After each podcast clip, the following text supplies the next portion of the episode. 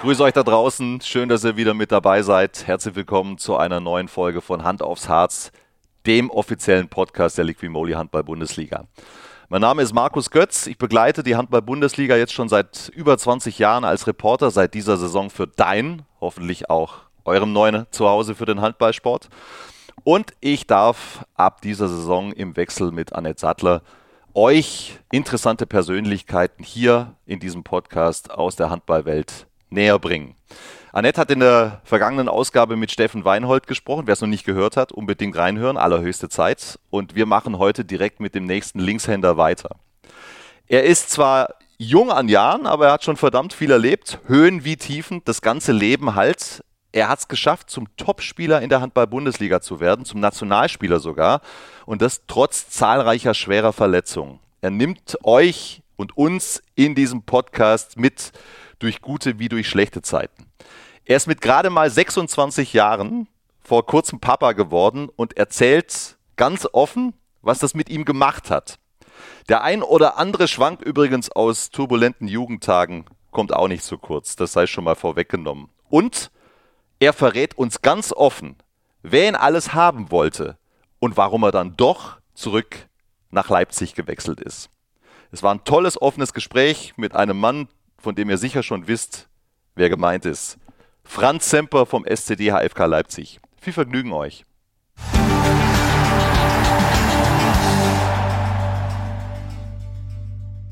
So, der frühe Vogel fängt ja bekanntlich den Wurm. neun Uhr morgen, morgens, äh, Leipzig, Hotel Marriott, Partner des S C D H f K Leipzig. Es ist der Morgen nach dem Magdeburg-Spiel. Franz Semper ist da. Herzlich willkommen, Franz. Guten Morgen. Schön, dass du da bist. Freue mich sehr. Ich freue mich auch. Wie war denn die Nacht? Ja, ähm, für mich, ich äh, habe ein neugeborenes Kind zu Hause, deswegen, äh, ich habe kurz überlegt, ob ich noch in die Wodkaria gehe äh, am Abend, aber das hat äh, die Kleine leider nicht zugelassen äh, und deswegen war ich zu Hause und habe da auch eine etwas unruhige Nacht gehabt, aber diesmal anders, als das normalerweise nach so einem Derby ist.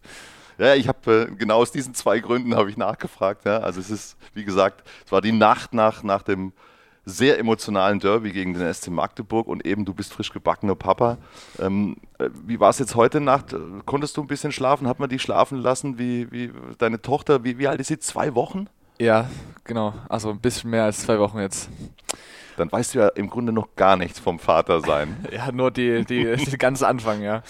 Ähm, nee, aber die Nacht war schon okay, äh, so ab um vier, halb fünf wurde es dann ein bisschen unruhig, aber das, das ist okay, wenn man drei Stunden am Stück schlafen kann, dann ist das schon mal viel wert. Man wird genügsam. Ja. Cool.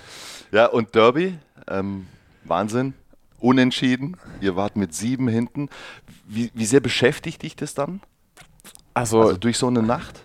Ich muss sagen, ähm, so den Abend über hat es mich schon noch äh, länger beschäftigt, weil man so im Hadern mit sich ist. Äh, auf der einen Seite äh, einen sieben Tore Rückstand aufgeholt und äh, das gegen Magdeburg und eigentlich müsste man froh sein, äh, dass man äh, den Punkt noch geholt hat und auf der anderen Seite auch noch die ein bis zwei Prozent Punkte vom letzten Angriff, die noch im Kopf hängen bleiben, wo man denkt, wir haben so zwei halbe Abschlüsse, wenn wir einen richtigen Abschluss hinbekommen, hätte es auch für zwei Punkte reichen können. Ähm, am Ende äh, können wir, wenn wir das ganze Spiel betrachten, da echt zufrieden sein trotzdem. Ja, das ist verrückt. Das ja. ist, ich habe genau das von vielen von euch gehört nach dem Spiel, natürlich auch von Carsten Günther, eurem Manager. Ähm, plötzlich war eine Unzufriedenheit da, dass es keinen Sieg gab. Ich bin mir allerdings ziemlich sicher, wenn wir nur die ersten fünfzig Minuten nehmen, hätte ich euch einen Unentschieden hingelegt. Ihr hättet doch alle sofort unterschrieben, oder? Ja, ich glaube... Ähm Das, das kann man so nicht schreiben, ja. Das kann man so nicht schreiben. Ja, lass uns da nochmal reingehen. Also ehrlich, ich finde mittlerweile, die, die, ihr seid seit zweitausendfünfzehn in der, in der Bundesliga, also es ist jetzt die neunte Saison gemeinsam mit dem S C Magdeburg, in der natürlich stärksten Handballliga der Welt. Und es hat sich eine sehr intensive Rivalität schon, schon entwickelt. Das ist, finde ich, schon, schon mit das... das heißeste Derby mittlerweile in der Bundesliga. Klar, Flensburg-Kiel, okay, aber das ist schon, finde ich, von den Emotionen her ziemlich nah dran. Meine Wahrnehmung, gehst du damit? Also, was man sagen muss, äh, Magdeburg-Fans sind immer zahlreich vertreten in Leipzig und auch in Magdeburg sind immer viele Leipzig-Fans und das macht natürlich äh, da so eine Rivalität, äh, die man in der Halle spürt, äh, natürlich nochmal ein Stück größer und das ist, glaube ich, auch das, wo, woran man merkt, dass es auf jeden Fall äh, immer heißer wird und äh, natürlich auf dem Spielfeld, äh, dass die Spiele dann auch immer so, ja, also natürlich hat Magdeburg in der ersten Halbzeit äh, mit, mit sieben Toren geführt, aber das macht halt so ein Derby aus, dass es halt dann auch nicht zu Ende ist. Hm. Ja.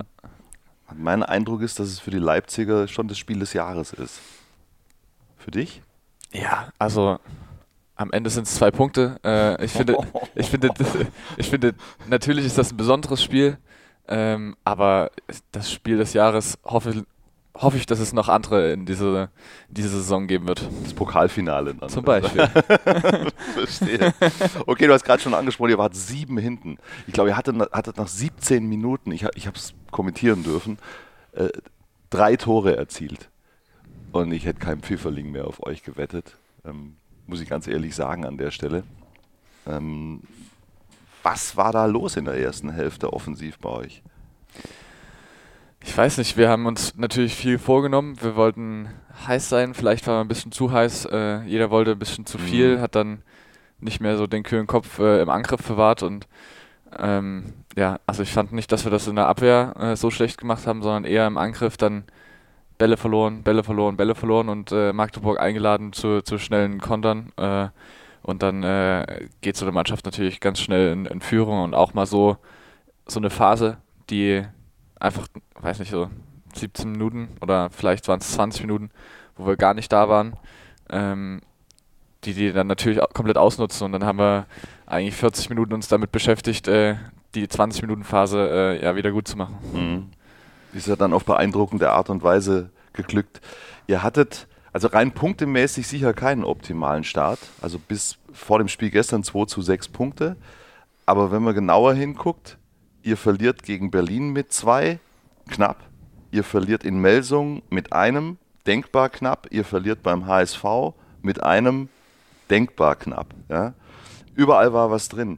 Wie wichtig war es gestern, das Ding, wo es wieder knapp geworden ist, nicht zu verlieren? Ja, es ist erstmal schön, dass wir, dass wir wissen, dass wir nicht in der Crunch-Time immer die sind, die, die verlieren. Äh, das ist schon mal gut zu wissen und äh, ist auch ein gutes Gefühl für die, für die nächsten Crunch-Times.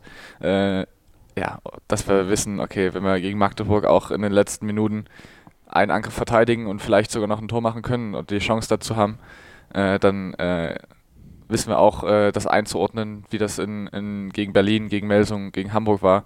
Äh, Da bin ich schon mal stolz auf die Mannschaft, dass wir haben nach Hamburg lange diskutiert in der Kabine, äh, ja, wie wir, wie wir das besser machen können. Die letzten das vier. War das, das war das Bundesligaspiel vor dem Magdeburg-Spiel. Genau, genau da, wo wir, ich glaube, noch wirklich zehn Sekunden vor Schluss einen Ausgleich machen und Hamburg dann aber vier Sekunden vor Schluss noch einen Freiwurf bekommen. Zeit ist angehalten und dann kriegen wir es nicht hin, da äh, ja, so eine Abwehr zu stellen, dass man in vier Sekunden keinen, keinen ordentlichen Torabschluss hinbekommt. Äh, so wie Magdeburg das gegen uns gema- quasi gemacht hat, jetzt in den letzten zehn Sekunden. Ähm, da haben wir viel drüber gesprochen und da bin ich echt äh, froh und stolz drüber, äh, dass wir das äh, ja anders hinbekommen haben jetzt. Wie siehst du denn die aktuelle Situation beim S C D H f K jetzt mit diesem Saisonstart? Ich und eure grundsätzliche Stärke jetzt? Ich finde, äh, wir haben gegen Mannschaften verloren, Äh, gegen die kann man verlieren, gegen die muss man nicht unbedingt verlieren. Ähm, wer, äh, wenn ich von den anderen äh, gehört habe, dass äh, letztes Jahr gegen Melsung zweimal gewonnen wurde, äh, gegen, gegen Hamburg eigentlich immer gewonnen wurde, die letzten oder zumindest die Mehrheit der Spiele, ähm, ist es natürlich schade, dass wir die Spiele so, so verlieren, wie wir sie verloren haben, aber ich finde trotzdem noch, dass wir komplett im Soll sind. Mhm. Es ist keine Unruhe da gewesen nach den Nach den knappen Niederlagen irgendwie. Weil, also, weißt du, du warst nicht mit dabei, du warst letzte Saison noch in Flensburg, aber ich glaube nicht, dass man hier in Leipzig die vergangene Saison vergessen hat. Da gab es diesen vier zu sechzehn Start, also nach den ersten zehn Spielen, vier Punkte nur aus diesen ersten zehn Spielen geholt. Das hat letztendlich André Haber dann auch den, den Job gekostet. Und dann hast du wieder echt ein knackiges Programm und es geht ja bei euch auch mit, mit vielen schwierigen Gegnern dann bald weiter. Kiel, Flensburg, Hannover kommt auch alles bald, alles in diesen ersten zehn Spielen und guckst du hin und soll man ja nicht machen, zu weit nach vorne denken, aber dann also äh, droht ja ein, oder ein ähnliches Szenario zumindest. Also ich kann das gut verstehen. Äh, für die Leute, die äh, Sport kommentieren, für die Leute, die Podcast machen, ist das natürlich immer... Was kommt jetzt? Ist das äh, immer so... Einfach auf die Punkte gucken und dann sagen, ah, ist ein schlechter Saisonstart. Ähm, wenn, ich würde dir recht geben, hätten wir gegen Wetzlar hier zu Hause verloren, dann hätte ich dir das unterschrieben, das ist ein scheiß Saisonstart. Aber das war ein Muss-Spiel, das haben wir gemacht, das haben wir äh, gezogen. Auch nochmal ein bisschen knapper, als äh, es eigentlich sein hätte müssen. Aber das war ein Muss-Spiel für uns, das haben wir gemacht. Und äh, die anderen Spiele, die sind... teilweise unglücklich gelaufen, aber teilweise muss man auch sagen, hat äh, zum Beispiel Christoph Hans das Spiel seines Lebens gemacht gegen uns. Äh, Melsung gewinnt danach in Kiel, glaube ich. Äh, das zeigt auch, dass Melsung nicht das Melsung der letzten Jahre ist, ähm, die sich dann doch mal äh, mit ja, ein bisschen mehr Toren abschlachten lassen haben, obwohl sie eigentlich höhere Ansprüche haben. Füchse äh, ist natürlich auch Anspruch auf äh, Champions League. Das sind alles Spiele, äh, wo man das auch einordnen kann. Du hast eine Sicht auf die, die Handballkommentatoren-Zunft, da müssen wir dringend dran schrauben. ich ich habe ja gerade schon, hab ja gerade schon differenziert. Ich habe ja gar nicht gesagt, dass das ein schlechter Saisonstart war, also von euren Leistungen her, sondern mir ging es um, um, um, um, quasi um die Sorge, dass es, dass es ähnlich laufen könnte wie in der gang, vergangenen Saison. Und das muss ich dir nicht sagen. Ähm, das kann ja manchmal dann eine Dynamik annehmen, dass du eigentlich n- nach guten Leistung, wenn du zu oft nach guten Leistungen dich nicht mit Punkten belohnst, dass du in ein komisches Fahrwasser reinkommst. Ja? Und klar, gelingt es hier wirklich dann tatsächlich nur bei diesem von Spiel zu Spiel zu bleiben? Das stimmt, da gucke ich dann schon auch ein bisschen in die Zukunft. Was kommt da jetzt auf die Leipziger zu? Was sind das für, für Aufgaben? Ähm, so, das ist, das ist klar, das ist der Blick nach vorne. Aber das, wie machst du das? Hast du das, hast du das also, nicht so? Ich habe damit überhaupt gar kein Problem so. Äh, ich mache mir da jetzt auch nicht so den Stress. Natürlich ist es, äh, wenn wir jetzt noch fünf Spiele am Stück verlieren sollten äh, oder ja, schlecht spielen, wo wir gewinnen hätten können oder einen Unentschieden spielen, wo wir klar besser gewesen sind, dann mache ich mir schon meine Gedanken. Aber äh, jetzt kann ich das schon noch sehr, sehr gut einordnen und bin da eigentlich auch relativ äh, ruhig und äh, weiß äh, unsere Stärken und dass die auf jeden Fall kommen werden. Unsere Spiele. Wie zufrieden bist du denn mit dir bislang? Durchwachsen. Äh, also ich glaube, äh, also ich merke mir selber an, dass ich noch ein bisschen, äh, ja, bisschen in den Rhythmus finden muss oder zumindest am Anfang der Saison. Äh, jetzt gestern war, ja, okay, sage ich mal. Ähm, und äh, wenn ich das okay zu einem gut ausbauen kann in den nächsten, nächsten Wochen, äh, dann bin ich schon ganz gut zufrieden. Was sind denn deine Ziele für diese Saison mit Leipzig? Ja, wir haben äh, offiziell für uns als Mannschaft nach außen hin gesagt, äh, wir setzen uns keine Ziele, zumindest behalten wir die intern, äh, weil in Leipzig die letzten Jahre damit... Äh, wir sind ja jetzt intern. Äh, genau. äh, in Leipzig die letzten Jahre ein bisschen... Die haben sich ein bisschen zu viel Druck machen lassen äh, und das sind auch noch meine... Ähm, Erfahrung, als ich noch hier gespielt habe. Äh, deswegen Ziele kann man persönlich haben und mein persönliches Ziel ist einfach wieder zu meiner alten Form zurückzufinden, äh, die ich äh, mit der ich nach Flensburg gekommen bin äh, und mich da verletzt habe.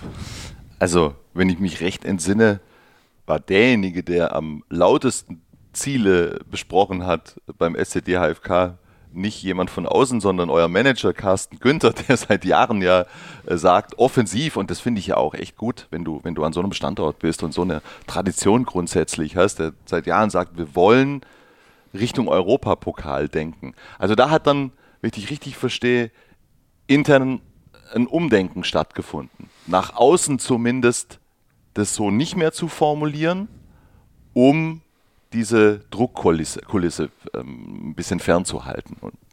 Ist das, ist das der Gedanke? Ja, kann man, kann man glaube ich, so, so sehen, ja. Würde ich es würd auch so sagen. Ähm, ich finde das aber genauso richtig von, von Carsten, da äh, er ist ein Visionär äh, und das ist genau die Einstellung, die ihn äh, aus der dritten, vierten Liga äh, in die erste Liga gebracht hat. Ähm, und äh, jetzt ist man neun Jahre hier und es ist, ging halt nicht äh, nach zwei Jahren äh, in die dritte Liga, nach zwei Jahren in die zweite Liga, nach zwei Jahren in die erste Liga. Ähm, jetzt ist halt der Schritt ein, ein kleines Stück höher von äh, ja, Bundesliga-Mittelfeld bis zu Bundesliga-Europapokalplätze. Äh, ähm, mhm. Das ist ein, sind drei, vier Schritte mehr als äh, von der zweiten in die erste Liga, würde ich fast behaupten. Mhm. Aber du kennst ja Carsten Günther jetzt auch schon seit vielen, vielen Jahren, seit du nach Leipzig gekommen bist. Ich glaube, sechzehn warst du damals, kommen wir nachher noch drauf zu sprechen. Hat er sich eigentlich verändert jetzt in den drei Jahren, wo du weg warst in Flensburg? Nee, ich würde sagen, er ist er selbst geblieben. Ein Mann voller Feuer. Auf jeden Fall. Ey, kriegt ihr das eigentlich mit? Das würde mich mal interessieren auf dem Spielfeld, was der so abzieht während der sechzig Minuten. Also er steht da ja immer z- ziemlich dicht hinter eurer Bank, ja? Versucht sich dann so ein bisschen zurückzuziehen in diesen, da, da wo es rausgeht, Mundloch nennt man das, glaube ich, in, in diesen Hallen, ja? Zwischen zwei ja. Tribünen. Kriegt ihr da irgendwas mit? Also wenn ich spiele, nicht. Aber wenn ich auf der Bank bin, dann muss ich schon ein, zweimal schmunzeln, ja. ja. Ich finde, man, man könnte eine Kamera auf ihn halten, die gesamten sechzig Minuten. Es würde nicht langweilig werden. Auf jeden Fall, das wäre Unterhaltung. Es dampft ihm aus den Ohren. Ich, äh, am besten finde ich immer, wenn man so äh, gespielt hat, alles gegeben hat. Du setzt dich auf die Bank, musst einfach gerade mal zwei Minuten komplett Luft holen und von hinten, die ganze Bank jetzt los und nee, nee, ich muss jetzt kurz sitzen. Er ist ein Antreiber. Ja. Ein Gnadenloser. Ja. Aber ich glaube, er war nicht ganz unmaßgeblich jetzt für deine Rückkehr von Flensburg nach Leipzig. Ja? Das kann man auch so sagen, ja. Auf jeden Fall hat er äh, viel dafür getan, äh, war oft in Flensburg, hat äh, mit äh, den Verantwortlichen in Flensburg gesprochen, äh, um das irgendwie so hinzubiegen, dass es für alle passt. Was heißt hinbiegen? Naja, es sind ja, äh, ich hatte ja noch ein Jahr Vertrag und äh, eine Vertragsauflösung, das äh, muss dann einfach für alle Parteien, für drei Parteien, mhm. für Leipzig, für Flensburg und für mich einfach passen, ähm, dass alle da so rausgehen können, dass sie, dass, dass ich zufrieden bin. Äh, ich habe einen Vertrag gehabt, wo äh, eine Summe drin steht, die, äh, die wird mir zugesichert. Die ganz das, gut war? Das, pf, ja, nee. Ja, nee. Aber das ist, das steht mir zu. Ein Vertrag ist nicht nur eine Pflicht, sondern es ist auch ein Recht. Ähm, und auf der anderen Seite sind es Vereine, die äh, wie Flensburg, die muss, äh, die können jetzt nicht einfach sagen, ja hier Geld, Geld, Geld. Äh, die haben auch andere äh, Verpflichtungen gemacht, die für sie wahrscheinlich auch ein bisschen wichtiger waren, äh, als jetzt äh, für mich äh, oder mich, mich gehen zu lassen. Äh, und für Leipzig ist es natürlich auch, die können auch nicht mit Geld rumschmeißen. Deswegen muss es für einfach drei Parteien äh, so passen und so gemacht werden, dass äh, jeder vielleicht ein kleines Teil verzichtet, aber dann wissen wir natürlich alle, dass, dass das auch äh, ja, Kapitalismus-Wirtschaftsvereine sind, äh, die, wo jeder hofft, dass er noch ein Prozent mehr dem anderen abschlagen kann. Und das dauert dann einfach ein bisschen. Verstehe. Also wir gehen auf, äh, auf deinen Wechsel und auf deinen ganzen Werdegang im zweiten Teil noch, noch sehr viel intensiver ein. Aber jetzt bist du wieder seit diesem Sommer zurück in der alten Heimat in Leipzig. Und da haben sich viele Menschen drüber gefreut, was ich so gehört habe. Und insbesondere auch einer, den du schon eine ganze Weile kennst. Und der hat sich bei uns gemeldet. Das ist ein neues Ding, muss ich sagen. Hallo Götzi, hallo Franz. Ähm, ich durfte schon mal was über Franz sagen in einem anderen Podcast, glaube ich. Und da habe ich gesagt, wie sehr ich mich darauf freue, dass ähm, Franz wieder zurück nach Leipzig kommt und äh, wie gut es wird, und habe mich an die alten Zeiten erinnert und äh, ja, habe mich da tierisch drauf gefreut. Und jetzt ist Franz wieder da und es ist ganz anders als vorher, zum Glück.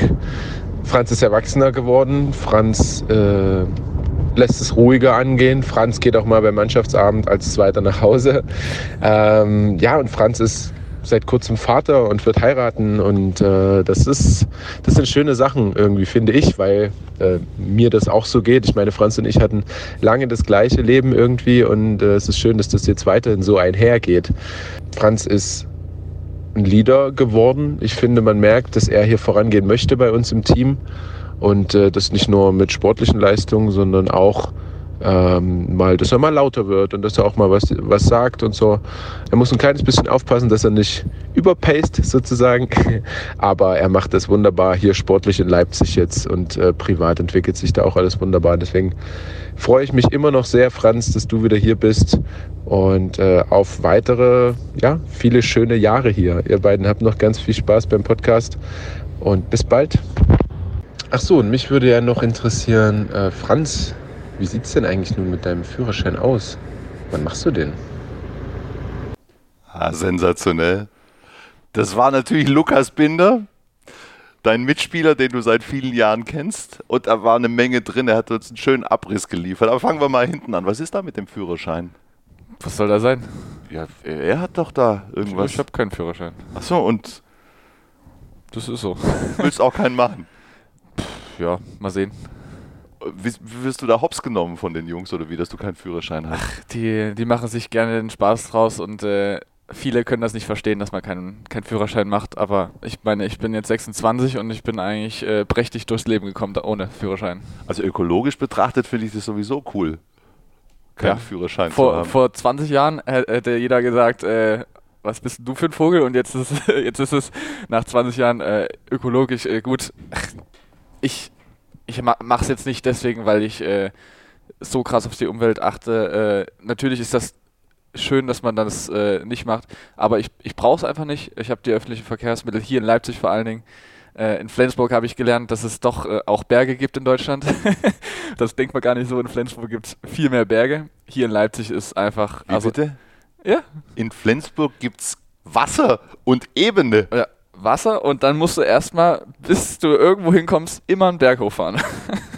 Ey, ganz ehrlich, du hast noch nie einen Berg gesehen, wenn das Berge sein sollen, da in Flensburg. Na, ich ich würde dich gerne mal mit, mit dem Fahrrad die Tosbystraße da hochschicken. Und dann mal, mal also sehen, wie ich bin noch nicht gefahren. Ich, also ich war jetzt, ich war jetzt ein, ein paar Mal in meinem Leben in Flensburg. Zugegebenermaßen im Grunde immer nur zum Handball. Aber ich, ich wohne in München und ich habe die Berge... Äh, das sind andere Berge, auf jeden Fall. Äh, quasi äh, vor der Wohnung. Und da kommst du mir hier mit Bergen in Flensburg. Das habe ich ja noch nie gehört, ganz im Ernst. Für das täglichen Gebrauch Berge. Okay, aber ich würde dich dann schon gerne mal einladen da in, in, in Richtung Alpen, damit ich dir mal die richtigen Berge zeigen kann. Warst du da überhaupt schon mal, ja? Ähm, meistens nur durchgefahren auf, auf Durchreise. Ein, Berge in Flensburg? Nicht schlecht, aber kannst du mir dann mal nochmal genauer zeigen, wo die Berge da sind, da gucke ich mir das an. Aber da war ja noch äh, so einiges drin in dieser Sprachnachricht von, von Bindi. Ähm, er sagt, dass du erwachsener geworden bist in den drei Jahren, die du in Flensburg warst. Hat er recht? Ja, ich glaube schon. Also auf der einen Seite äh, haben wir uns dann natürlich äh, nicht täglich äh, so gesehen und äh, natürlich macht man in drei Jahren einfach einen äh, Entwicklungsschritt, äh, der hoffentlich in die erwachtsene Richtung geht und nicht in die kindliche Rech- äh, Richtung. Ähm, aber klar, äh, ich komme zurück äh, und werde Papa, äh, ich komme zurück und werde heiraten. Äh, das kann man schon sagen, dass man dann erwachsener geworden ist. Hochzeit? Äh, Konkret? Steht im Juni an, nach der Saison. Donnerwetter. Mit sechsundzwanzig schon Papa geworden und äh, Hochzeit? Ich hatte ein gutes Vorbild mit Golla in Flensburg. Der hat mir das gezeigt, dass man das auch schon zwei Jahre vorher kann. Wann hat, wann hat der geheiratet? Ich glaube mit dreiundzwanzig, vierundzwanzig. Oder vierundzwanzig? Ah, okay. vierundzwanzig, glaube ich. Okay. Ja. Und das hat dich so beeindruckt, dass du dich direkt hast inspirieren Nein, lassen. Ich wollte nur sagen, dass es jetzt nicht äh, sehr zeitig ist. Na, ähm, im Vergleich zu Golla vielleicht nicht und im Vergleich zu vor dreißig, vierzig Jahren vielleicht nicht, aber in der heutigen Zeit? Ja, klar, die meisten äh, heiraten äh, so um die dreißig rum, würde ich, würd ich behaupten. Äh, zumindest ist mir das selber so aus de- den Hochzeiten, wo ich äh, Gast war, aufgefallen. Aber meine Verlobte, die ist jetzt schon dreißig, deswegen ist das auch... Fairer Deal. Fairer Deal. Ja, cool, ich finde es voll cool, ey, wenn, wenn die Dinge passen. Ja? Genau. Was spielt das Alter für eine Rolle? Genau. Cool. Und ähm, hast du das... Jetzt Bindi, ich meine, der kannte dich natürlich schon, schon viele, viele Jahre, aber ganz grundsätzlich, als du hier wieder zurückgekommen bist, hast du das gespürt, diese, dieses Willkommensein? Ja, also man hat auf jeden Fall erstmal von natürlich der ganzen Familie, äh, meine Mama ist äh, auf Arbeit und die äh, musste dann immer die Gerüchteküche bedienen, was, was stimmt jetzt, was nicht. äh, Oma ist äh, natürlich auch im Klatsch und Tratsch in der Zeitung, äh, die, die mir dann jeden äh, Bild-Zeitungsartikel geschickt hat. Äh, an, gab ja noch ein paar Rumore äh, im Januar, dass ich äh, wohin wechsle. Äh, da musste Mama Oma besänftigen und äh, wo, wo geht der, der Enkel, das Enkelkind hin? Ähm, deswegen, alle haben sich super gefreut. Ähm, man hört von ganz vielen Ecken, äh, von, von meinem Papa, auch von den anderen Handballkreisen, wo ich zu Hause bin in Borna, äh, dass sich alle super gefreut haben. Jetzt zum ersten Spiel waren, glaube ich, zweihundert Leute aus, aus Borna vom, vom Handballverein da. Äh, und äh, und hier, ja, in, hier in Leipzig? Genau. Unmittelbar, und natürlich Mannschaft, Umfeld. Genau, das, äh, alte Freunde, Bekannte, die, die Fanclubs, die Fans, äh, alle, die man hier getroffen hat im V I P-Raum dann, äh, von jedem höre hör ich immer noch, äh, schön, dass du wieder da bist, äh, das fühlt sich einfach gut an und äh, ja, ich bin auch echt froh, wieder hier zu sein. Klingt gut. Das ist ein schöner Punkt für den Übergang zu Teil zwei. Hm, ist ja jetzt schon vieles angerissen worden, was äh, dich und deine Geschichte, deinen Werdegang betrifft. Geschichte klingt immer so. Bisher sechsundzwanzig, deinen Werdegang, würde ich sagen. Ich schreibe halt eine Biografie, ja, genau. Ja, ja, bist, bist schon dran, oder? Brauchst du, brauchst du einen Ghostwriter? Auf gar keinen, ja? Fall. Würde ich Schmieso vorschlagen. Ja, weiß ich nicht. Der arbeitet, glaube ich, schon an seinen Memoiren. Ja, ähm, ja, das werden wir gleich vertiefen. Ja. In Teil zwei, in einer ganz kurzen Pause. Thema Gesundheit, gute Ernährung, das liegt mir wirklich schon sehr lange am Herzen und dafür setze ich mich auch gerne ein. Meine Challenge als Sportreporter ist, wir sind natürlich verdammt viel unterwegs und da ist es besonders wichtig, auf gute Ernährung und das eigene Wohlbefinden zu achten. Du brauchst einfach eine große Menge Energie. Ich bin jetzt vor kurzem auf A G eins gestoßen und muss sagen, das fühlt sich richtig gut an. Da ist verdammt viel drin, was der Körper so braucht. Und das ist dann für mich insbesondere auf Reisen eine super Unterstützung dabei, auf meine Gesundheit zu achten. Wobei ich das mittlerweile ohnehin als fixe morgendliche Routine in meinen Alltag integriert habe. Völlig wurscht, ob ich zu Hause oder unterwegs bin. Ein Messlöffel A G eins in zweihundertfünfzig Milliliter Wasser einrühren, einmal am Tag, jeden Tag. Ich mache es, wie gesagt, am liebsten morgens, kann man aber auch variieren. Ich habe da einen passenden Shaker dazu, Wasser rein, Pulver rein, kräftig schütteln oder rühren, geht total easy. Mit A G eins fühle ich mich energiegeladen durch Nährstoffe, die den Energiestoffwechsel unterstützen. Alle Details zu den gesundheitlichen Vorteilen der einzelnen Nährstoffe findet ihr im Link in den Shownotes. Durch die Synergieeffekte der hochqualitativen Inhaltsstoffe in A G eins nimmst du jeden Tag mit einem Scoop eine sinnvolle Menge an Vitaminen, Mineralstoffen, Botanicals, Bakterienkulturen und weitere Zutaten aus echten Lebensmitteln auf. Mit Mikronährstoffen in hoher Bioverfügbarkeit, die besonders gut vom Körper aufgenommen werden. Eine Packung reicht für einen Monat. Wer sich nicht ständig darum kümmern will, dass rechtzeitig Nachschub da ist, der holt sich am besten das Abo. Dann wird dir A G eins ganz entspannt monatlich frei Haus geliefert. Ganz ohne Vertragslaufzeit, pausieren und kündigen ist jederzeit möglich. Aktuell gibt es übrigens ein besonderes Angebot für die Hand aufs Harz Community. Auf drink a g eins punkt com slash hand aufs harz erhaltet ihr bei Abschluss eines monatlichen Abos einen kostenlosen Jahresvorrat Vitamin D drei und K zwei und fünf A G eins Travel Packs für unterwegs gratis dazu. Die sind übrigens super praktisch. Nicht nur für den Sportreporter. Wir wollen mehr erfahren über das Leben von Franz Semper. Geboren am fünften Juli neunzehnhundertsiebenundneunzig in Borna, Sachsen. dreißig Kilometer südlich von Leipzig. Genau. Kann man das so sagen? Ja. Gut. Die Informationen stimmen. Hast du richtig recherchiert, ja. Wie war das Leben da? Ich fand... Äh Eigentlich richtig cool und schön. Ähm, Wie groß ist denn Borna? So mit, äh, also ist ja eine große Kreisstadt, also hat noch ein, zwei Dörfer ringsrum, die mit dazugehören und dann sind es ungefähr so zwanzigtausend mhm. Einwohner. Äh, jetzt, also ich habe immer gern gesagt, es äh, ist ein Dorf. Ähm, natürlich ist äh, es ist kein, kein richtiges Dorf, aber es fühlt sich einfach so an. Ähm, ja, und bin eigentlich da sehr, sehr behütet und äh, aufgewachsen. Grundschule, äh, Mittelschule und dann mit zur neunten Klasse bin ich dann, glaube ich, erst nach Leipzig gekommen. Zur neunten Klasse warst du wie alt? Ja. Das hast du aber gerade ziemlich viele Jahre ganz schnell übersprungen. Ja.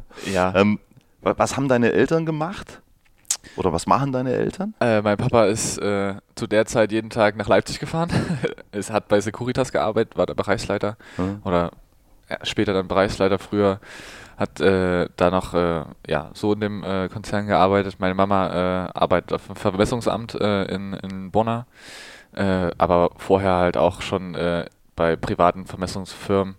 Und ja, dann äh, meine Mama ist hat so als die eine Seite von der Familie das Hobby Schwimmen und Tauchen und mein Papa das andere Hobby Handball. Und äh, am Anfang habe ich noch beides gemacht, bin teilweise vom Schwimmtraining oder vom Handballtraining abgeholt worden oder bin mit dem Fahrrad zum Schwimmtraining gefahren, weil natürlich beide Einflüsse von den Eltern da waren äh, und ich beides cool fand. Und ja, irgendwann hat sich dann rauskristallisiert mehr Handball. Äh, dann habe ich meine Schwester noch bekehrt zum Handball, dann ist sie auch vom Schwimmen abgekommen. Und das ist so mal ein bisschen äh, eine Handballfamilie geworden. Deine Schwester ist wie alt? Ist die älter? Äh, die ist fünf Jahre jünger als ich. Die ist fünf Jahre jünger einundzwanzig, als du. Ja. Wann hast du mit, mit, mit Schwimmen und Handball angefangen? Mit, also seitdem ich denken kann. Also es, ja, am Anfang. Das ist die Frage, seit wann du denken kannst. Ja, ich würde sagen, oder bis ich zurückdenken kann, so mit vier, fünf Jahren würde ich sagen. Okay. Hast du parallel dann beides direkt? Ja, ich weiß nicht mehr genau, wie ich, äh, wann ich dann angefangen habe mit Schwimmen, aber meine Mama macht Schwimmlernkurse okay. ähm, für, für Kleinkinder. Äh, das war quasi alternativlos, dass du ja. mit der Mama zum Schwimmen gehst genau. und mit Papa in die Handballhalle. So ist das. Äh, und äh, genau, es gibt, es gibt ja noch so ein, ein cooles Bild, wo ich äh, mit meinem Papa ganz klein dastehe, so ein riesen, so ein äh, Herrenhandball in der Hand habe, wo meine Hand gerade noch so, äh, so ein Karo da abdeckt. Konntest du schon halten dann? Ja, nur mit Papa zusammen. Mit Harz. Äh, ja. da, Harz war ja ganz lange verboten, ja, ja. Man nicht. Äh, genau, nee, das, äh, das ist eine schöne Erinnerung. Dann immer an der Halbzeit vom äh, Kreisliga-Bezirksliga-Spiel äh, aufs Tor geworfen noch äh, und äh, dann als das Licht ausgegangen ist, noch im, im Mattenraum rumgeturnt, äh, während die, die Männer äh, dann noch gegrillt haben und ein Bier getrunken haben. Das klingt nach einer klassischen Handballhallensozialisation. Ja, auf jeden Fall. Ähm, sch- schwimmst du noch? Äh, jetzt nicht mehr. Äh, ich habe dann äh, auf der Sportschule ein zweites Mal Bekanntschaft mit äh, Schwimmen gemacht, weil man... Hier in Leipzig dann? Genau. Äh, da muss man, wenn man Mannschaftssportart macht... Äh, als Zweitsportart eine Einzelsportart machen, konnte ich wählen zwischen Judo, äh, Schwimmen und Leichtathletik. Und da habe ich mir gedacht, dann nehme ich doch das, was ich äh, vorher schon mal äh, irgendwie gemacht habe und irgendwie kann. Und äh, ja, das hat aber, also ich habe gemerkt, dass ich da nicht mehr so gut drin bin, weil der Körperbau ein bisschen anders geworden ist. Äh, die, die, die, zieht sich mehr nach unten, die, oder? Nee, die Muskeln sind eher für Schnellkraft ausgelegt als für Ausdauersport. Und da hat man dann doch schnell gemerkt, äh, dass man ein bisschen limitiert ist im Wasser. Die Schwimmstile beherrsche ich alle. Ich kann mich auch locker eine Stunde über Wasser halten, das ist kein Problem. Aber wenn es dann um äh, schnell und lange Schwimmen geht, da wird es dann äh, echt anstrengend. Und dann war es auch teilweise so, dass wir, wir hatten Freitag dann, äh, da war Christian Prokop noch äh, Trainer hier, äh, haben wir da waren auch noch Samstagsspiele, äh, bevor vor Sky war das noch. Ähm, da haben wir Freitag Abschlusstraining dreizehn Uhr dreißig gehabt, aber ich hatte um elf Uhr Schwimmtraining in der Halle und nach einer Stunde im Chlorwasser schwimmen bin ich dann zum äh, aus dem Wasser raus äh, zum Video und dann bin ich teilweise äh, beim Video noch eingeschlafen oder musste mich von anderen Mitspielern wachhalten lassen, weil ich v- vom Schwimmtraining so fertig war. Dann habe ich aber Abschlusstraining gemacht und Samstag dann ein Spiel. Äh, Ja, das. da, da kommen wir übrigens noch drauf zu sprechen, ja? Wo du so überall einschlafen kannst. Ja? Ja. Mehr verrate ich an der Stelle nicht. Okay. Okay, und der Papa, also der Handballverein in Borna heißt? B H V null neun. Borna, Borna Handballverein. Bo- Wie sp- Sagen wir nochmal? Borna. Borna. Na, jetzt, ich, jetzt, ich versuch- jetzt versuchst du mir was Sächsisches rauszulocken. Na, ich ich versuche mich anzupassen. Nein, Borna. Borna, Borna Handballverein. Sehr gut. Ich, das ist peinlich, wenn ich das versuche.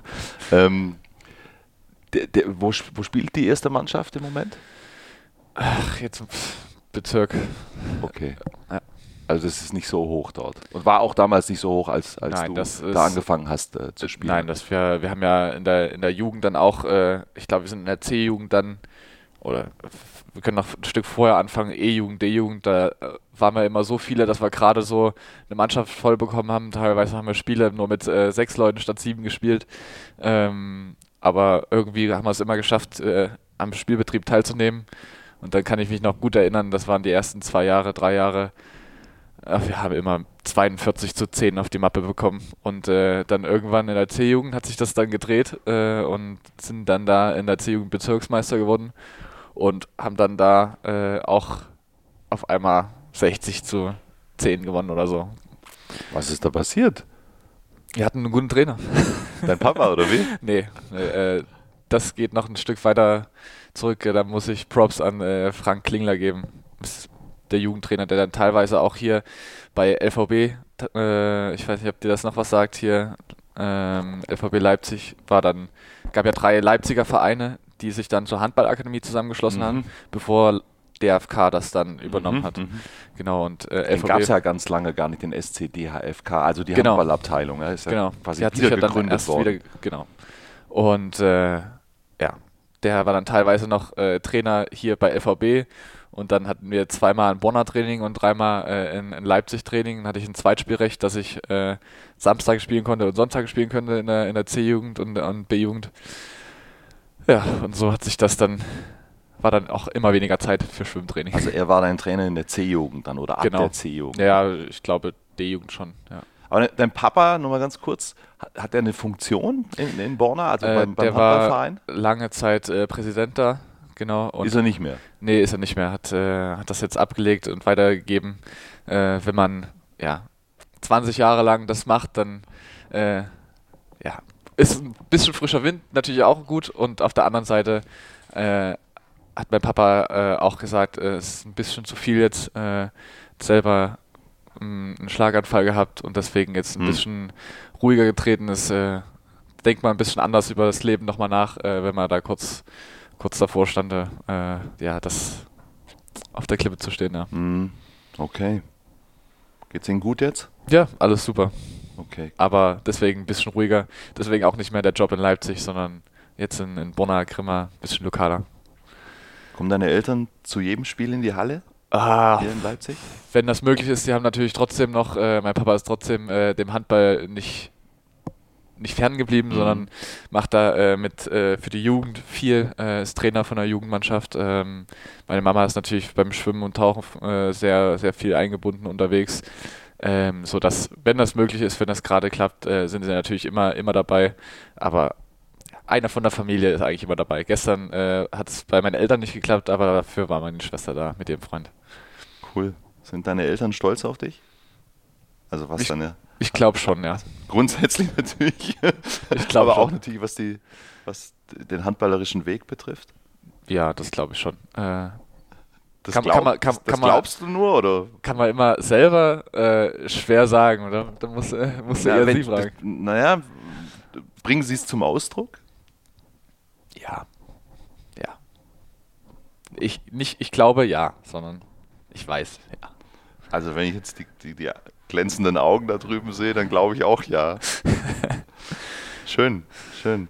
Und die Schwester, die ist auch noch hier in der Gegend? Äh, in Borna, ja. Die äh, ist jetzt vor einem Jahr, vor einem Jahr äh, fertig geworden mit ihrer Ausbildung als Physiotherapeutin ähm, und äh, ist da ordentlich fleißig am Behandeln von Familie und aber natürlich auch im äh, normalen Job. In der, in Muss die bei dir auch ab und zu einspringen dann? Äh, Ist auch schon passiert auf jeden Fall, ja. Das ist, das ist ja eine optimale Konstellation. Ja. Sehr clever, sehr gut. Ähm, also du hast ja gerade gesagt, C-Jugend wart ihr plötzlich, also zumindest regional dort in Borna, genau. richtig gut. Trainer Frank Klingler ist schon gefallen, dieser Name. Und dann bist du nach der C-Jugend nach Leipzig gewechselt. Genau, in der, in der B-Jugend. Hast du noch, hast du noch B-Jugend in Borna gespielt oder wie, wie war das? Ich bin mir unschlüssig. Ich glaube, wir haben, ich habe, als ich noch C-Jugend alter war, habe ich schon in der B-Jugend mitgespielt oder so. Das kann sein. Also B-Jugend in Borna quasi genau. mitgespielt. Okay. Und ich glaube dann aber zum B-Jugendalter neunte Klasse war es. Ich habe nur die Klasse im Kopf, das ist schon ein Stück länger her. Deswegen, äh, zur neunten oder nach der neunten? Zur neunten. Zu, nee, nach der neunten. Nach der neunten. Also zur zehnten. Zur zehnten Klasse, genau. Okay. Ja, äh, dann hier auf Sport, auf die Sportmittelschule. Genau. Sportmittelschule? Ja.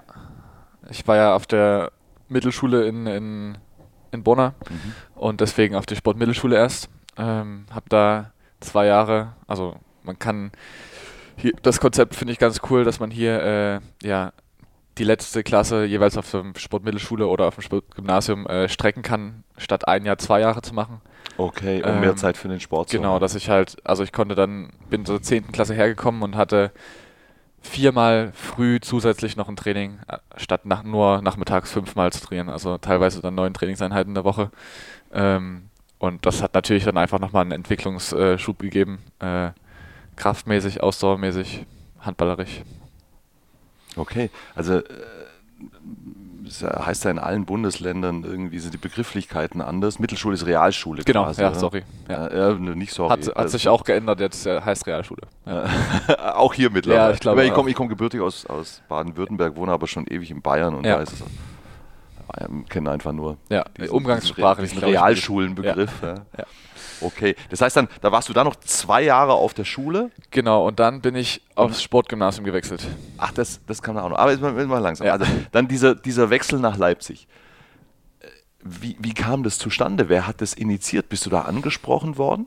Mm, ja, also wir haben ja dann, wir haben ja dann bei L V B gespielt, da war ich mit vielen ähm, also dieses Zweitspielrecht genau. für L V B Leipzig. Genau, da war ich mit vielen in der Das Mannschaft. War schon in der C-Jugend so. Das war in der B-Jugend, äh, ja, C- C-Jugend, ja. Ja, okay. Genau, und äh, da war ich dann mit vielen äh, in der Mannschaft, äh, die schon auf der Sportschule waren, aber ich war noch nicht auf der Sportschule. Und äh, dann bin ich ein Jahr noch länger bei L V B geblieben ähm, und alle anderen sind schon zur Handballakademie gewechselt, weil sich die dann gegründet hat von Delitzsch, L V B und D H F K. Und äh, das eine Jahr hatten die dann schon Vorsprung. Ich habe noch bei L V B und Borna gespielt mhm. ähm, und bin danach dann erst, äh, als ich das Jahr gespielt habe und im Leipziger Raum dann gegen die Handballakademie äh, gut genug gespielt habe, haben sie gesagt, den brauchen wir doch. Äh, und, äh Achso, das lag erst, das lag nicht daran, dieses erste Jahr, dass du nicht wolltest, sondern die wollten nicht. Ja, ich glaube, ja. Was war denn los mit denen? Ja, weiß ich nicht. Wir hatten das entschieden. Da kannst du mal Grüße an äh, Matthias Albrecht sagen. War, war er so der Jugendkoordinator, ja, genau. oder? Nehme ich ihm auch überhaupt nicht übel. Äh, ich war da, da äh, zu der Zeit auch noch äh, athletisch nicht so, wie man das von einem Sportschulkind erwarten könnte. ähm, und da gab es auch andere, äh, Basti Naumann, Gregor Remke, die da auf meiner Position auch gespielt haben. Mhm. Die waren in dem Alter schon sehr, sehr weit. Okay, und dann eben dann mit einem Jahr Verspätung. Genau. Und es war dann für dich, und dann bist du, haben sie dich gefragt? Ja, ich, ich weiß noch, dass ich zu so einem, äh, glaube ich, Training äh, in der, in der Sportschule musste und dann so einen Antrag ausgefüllt. Äh, aber es war natürlich vorher schon, schon abgesprochen, dass die mich auch, auch haben wollen äh, in der Mannschaft. Und äh, ja, dann, dann hat das alles irgendwie so zusammengefunden. Ich, ich kann das gar nicht genau sagen, wie das passiert ist, weil das haben alles noch meine Eltern geregelt. Mhm. Da, da habe ich noch gar nicht so, gar nicht mehr so den Kopf dabei, wie das alles passiert ist. Frank Klingler, der war ja auch an beiden Stellen aktiv genau. quasi, wenn ich das richtig ja. verstanden habe. Und der hat da auch seine Hände genau, im Spiel gehabt. Auf jeden Fall. Da sind, glaube ich, einige aus Borna dann nach Leipzig gekommen. Äh, ich bin mit einem zusammen, äh, Timur, äh, nach, äh, nach äh, Leipzig gekommen. Der ist dann aber, der hatte ne, ein bisschen eine Verletzung äh, und ist dann nach einem Jahr wieder zurück nach Borna gegangen. Ähm, deswegen ja, war ich dann leider wieder der Einzige. Aus Borna. Ich finde ich find es total spannend, diesen Übergang. Also du bist bis zur C-Jugend, ich kann mich da übrigens total hineinversetzen in, in, in, in, in dieses Umfeld Borna zwanzigtausend. Ich, ich bin auch in, ich bin in Ehingen, das ist in, an der Donau, äh, in, in Oberschwaben aufgewachsen, auch so zwanzigtausend, fünfundzwanzigtausend Einwohner. Und deswegen, also kann ich mir ungefähr vorstellen, wie die Sozialisation da ist und dann eben auch mit, mit Handballverein. Ja. So, und dann, dann spielst du bis, der, bis zur C-Jugend da in, in deinem Verein und plötzlich dann dieser Step in die, in die Akademie ähm, eines, eines Bundesliga-Vereins. Und die Leipziger waren, glaube ich, schon aufgestiegen damals, oder? Nee, ich, ich bin mit Leipzig ah, ja, aufgestiegen. Äh, vollkommen. Meine Güte, klar, du bist zweitausenddreizehn, glaube ich, nach, nach Leipzig gekommen. Der Aufstieg war zweitausendfünfzehn. Genau. So, war zweite Liga aber dann ja. schon. So, ja. also, also es gab schon die klare Ambition Richtung Bundesliga. Genau. Und dann logischerweise sammelt sich da eine Menge Talent ja, in, in, auf, auf dieser Handballakademie. Dieser Step aus, aus einer C-Jugend eines kleinen Vereins, wo ja ganz anders trainiert wird, äh, als in so einer Handballakademie eines äh, sehr ambitionierten Zweitligisten, der klar Richtung äh, erste Liga ausgelegt äh, war damals schon, oder das war auf jeden Fall der Plan. Ähm, wie war das für dich, diesen Riesen-Step also, zu machen? Auf der einen Seite ist das natürlich äh, mental ein Riesenschritt, auf der, sportlich gesehen war es zum Glück nicht so ein großen, großer Schritt, weil unser Frank Klingler halt so äh, ambitioniert war. Ähm, es gab ja früher noch diese Landesauswahlen oder Bezirksauswahlen, Äh, wo dann die Bezirksauswahlen aus Sachsen gegeneinander gespielt haben. Daraus hat sich eine Landesauswahl von Sachsen gebildet, die dann im äh, ja, bundesweiten äh, Pokal gegeneinander gespielt hat. Also Sachsen gegen Hessen, gegen äh, Baden-Württemberg, gegen Bayern. Ähm, so dass man alle schon mal irgendwie kannte, alle schon mal gesehen hat. Äh, das hat auch auf jeden Fall geholfen. Ähm, ja, aber dann natürlich, äh, wenn man Internat hört als, äh, als Junge, hat man auch gemischte Gefühle, aber eigentlich war es immer so, dass ich, ich war ja nicht ganz so weit von zu Hause weg und ich habe mich eigentlich gefreut, mit äh, vierzehn, fünfzehn zu Hause wegzukommen und so ein bisschen schon mein eigenes Ding zu machen. Okay. Warum?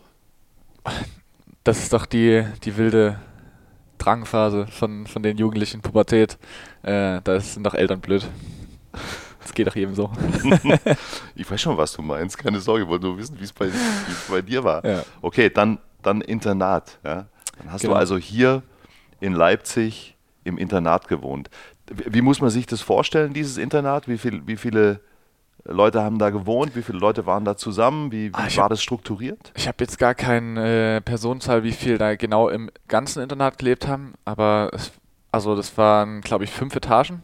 So ein Gang um die fünfzig Meter und auf jedem Gang waren so bestimmt fünfzehn Zimmer und jedes Zimmer waren doppelt besetzt, also immer Zweierzimmer und das war dann immer in so Wohneinheiten, also zwei Doppelzimmer, ein Einzelzimmer, hatten ein Bad zusammen äh, und ja, so, so hat man dann äh, quasi in ja, W Gs gelebt, aber äh, und jede Etage hatte ein so äh, ja, wie, wie, wie nenne ich es, Besprechungsraum oder Gemeinschaft, okay. Gemeinschaftsraum nennt man es. Okay. Äh, da gab es dann den mit, einzigen mit, Fernseher. Mit Fernseher und genau. so weiter.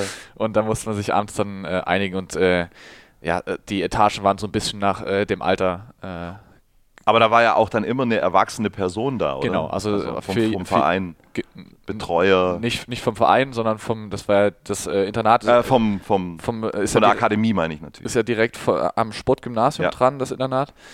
Äh, und Da äh, ist natürlich äh, tagsüber auf jeder Etage einer und dann in der Nacht äh, sind zwei Leute da immer, immer da gewesen. Okay, also man, man, man hat sich Nachtruhe da dann wurde kontrolliert und sowas. Okay.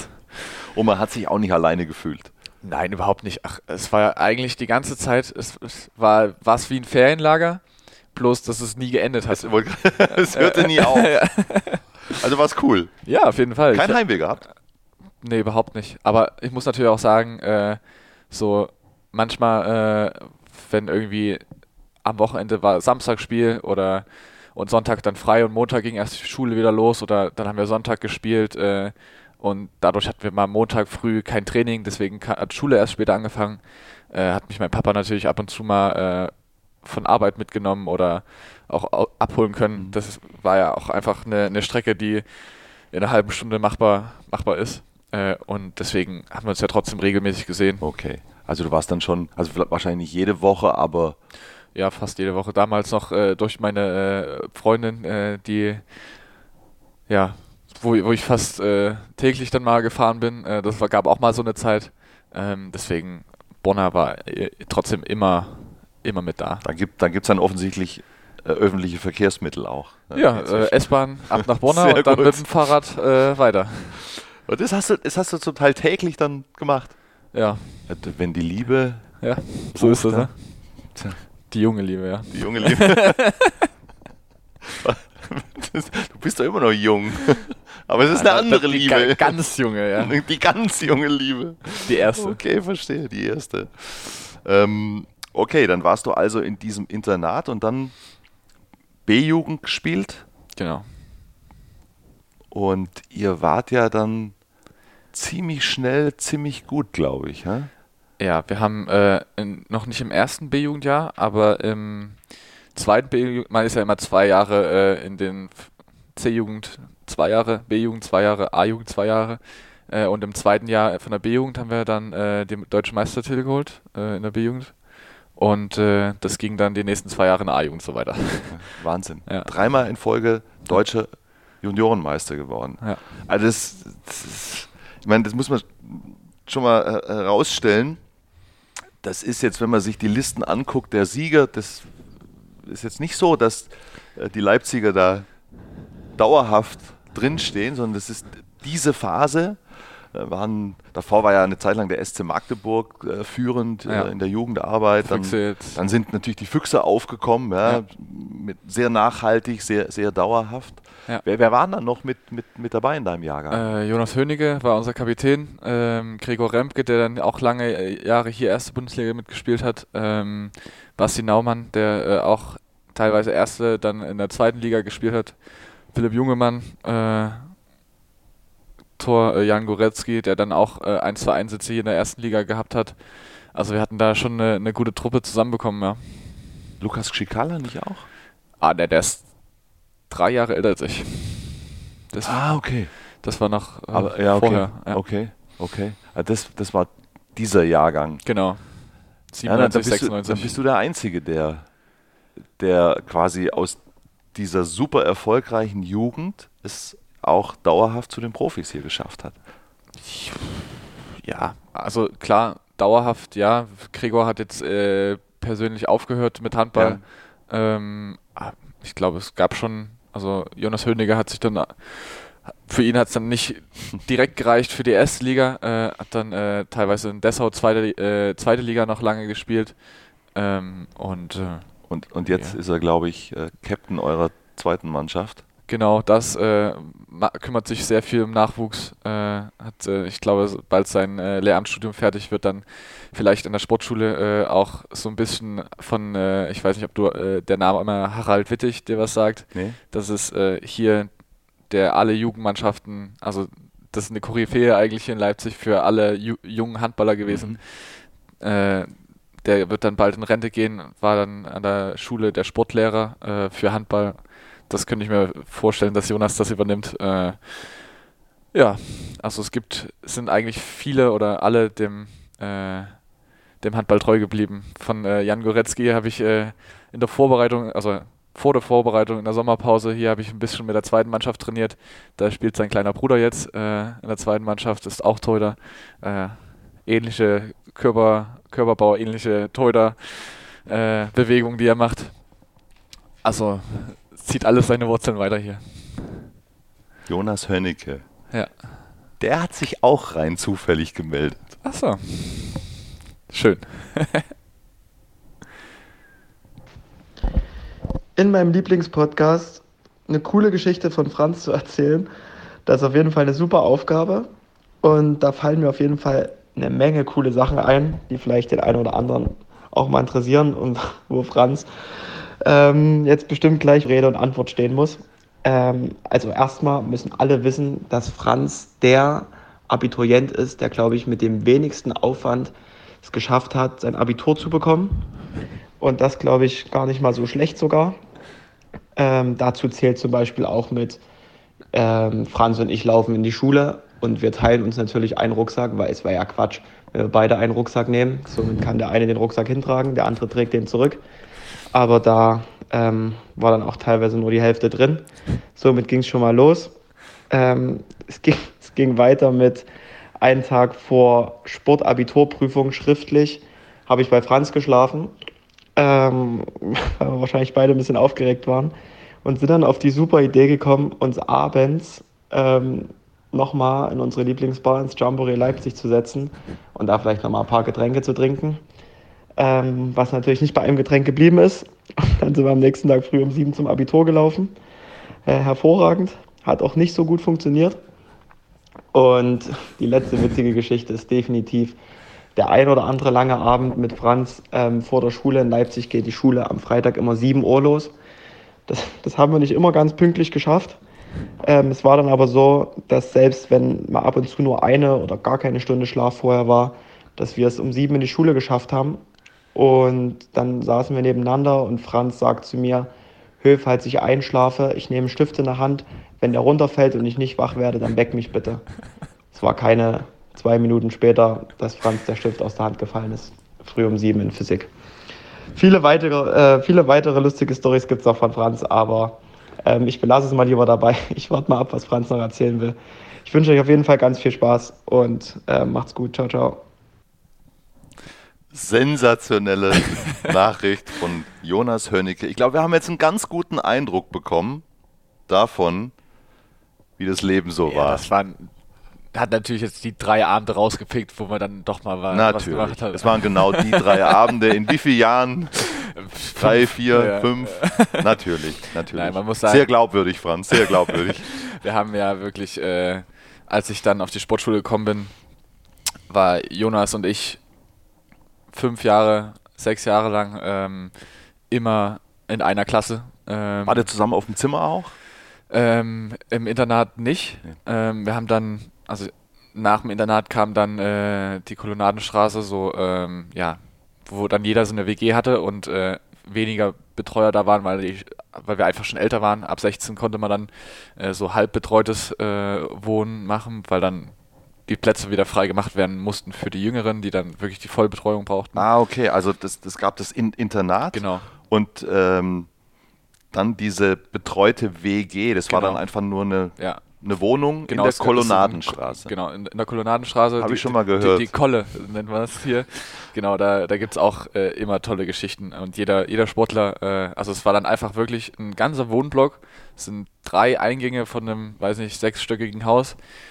Und alles nur Sportschüler und alles W Gs nur mit, äh, mit Sportlern natürlich. Und wir hatten eine, am Anfang eine Fünfer-W G äh, und alle fünf haben in derselben Handballmannschaft gespielt, waren auf derselben Schule. Äh, ein bisschen in unterschiedlichen Klassen, aber Jonas und ich waren da zusammen. Und wie er gesagt hat, also wir haben ja nach, wie ich vorher schon auch erzählt hatte, äh, teilweise ähm, gestreckt, den, äh, die zehnte Klasse gestreckt auf zwei Jahre, mhm. damit man mehr Sport machen kann, aber dadurch ist natürlich auch weniger Schule gekommen. Also hatten wir manchmal am Tag nur drei oder vier Unterrichtsstunden. Und äh, da wollte nicht jeder einen, einen Rucksack mitschleppen. Und äh, dann wollten wir auch nicht für Mathematik äh, zwei Bücher mitnehmen. Also haben wir nur eins mitgenommen und haben uns das immer geteilt, weil wir saßen ja auch in der Schule zusammen. Ja, und so haben wir dann fünf, sechs Jahre großer Bruder, kleiner Bruder eigentlich äh, gespielt. Und, äh, und du hast ihn dann immer tragen lassen, oder wie? Nee, hin und zurück der andere. Also das ist fair aufgeteilt das worden. Wurde das klang jetzt für mich nicht ganz so. Ach doch, das hat er selber gesagt. Äh, äh, aber da war auch noch ein Unterton mit dabei. Ja? Nein, nein, nein. Das, äh, er war der Ältere und ich... Aber, aber ihr seid ja bemerkenswert effizient unterwegs, gew- unterwegs gewesen. Das ne? kann man sagen. Und äh, für mich lief das äh, Sportabitur auch gar nicht so schlecht. Also ich habe da zehn Punkte in der schriftlichen Prüfung geschrieben. Das ist schon ah, das war auch das, das fünfzehn-Punkte-System, oder? Ja, genau. Äh, aber offenbar warst du auch äh, in Sachen Abi machen hocheffizient. Ja, außer dein, dein, ich muss dein, sagen... Es dein Kumpel behauptet ja, dass... dass keiner so effizient war, wie du den erkennen zumindest. Ja, also auf der einen Seite ist es natürlich auch ein bisschen äh, auf die, die guten Lehrer zurückzuführen. Und äh, ja, natürlich muss man auch irgendwie, äh, irgendwie durchkommen und von ganz alleine kommt es auch nicht. Äh, aber ja, alles, was auswendig lernen war, da war ich... Da war ich richtig schlecht, weil ich habe nicht auswendig gelernt. Aber alles, was mit logisch verstehen war... Hattest du keine Zeit vermutlich zu. Genau, hatte ich keine ja. Zeit. Ähm, aber alles, was mit logisch verstehen einmal kapieren war, äh, das, hab, das konnte ich. Äh, und äh, dann habe ich damit quasi immer das Auswendiglernen ausgeglichen. Was hast du dann für ein Abi gemacht? Äh, Schnitt? zwei Komma sechs Tadellos. Tadellos. So, und äh, trotz eurer Glanzidee, am Abend vor dem Abi noch eine Lokalität zu besuchen, ne? Ja. Also. Ja, er hat da auch ein bisschen übertrieben. Also wir haben da natürlich äh, Spaß gehabt und äh, auch es ging natürlich auch ein Stück länger, weil wir ein bisschen nervös waren. Ähm, aber ja, wir sind jetzt nicht früh um sieben in die Schule gekommen und haben nach Alkohol gestunken. Das, das war jetzt nicht so. Ja, du kommst aus der Nummer nicht raus. Ich meine, wir haben hier Zeitzeugen. Ja? Hervorragend, hat er gesagt. Ja? Also ihr wart in Top-Verfassung am nächsten Tag. Her- hervorragend, sagt doch alles. Meine Güte. Und ähm, ja, wir haben ja vorhin schon ganz kurz wo, äh, angesprochen, wo, wo du überall einschlafen kannst. Ja? Also auch im, im Unterricht. Kompliment. Ja? Und vor allem das mit dem Stift fand ich, das fand ich auch eine ne ganz gewiefte Idee. Also ja? muss, Damit er es auch mitbekommt.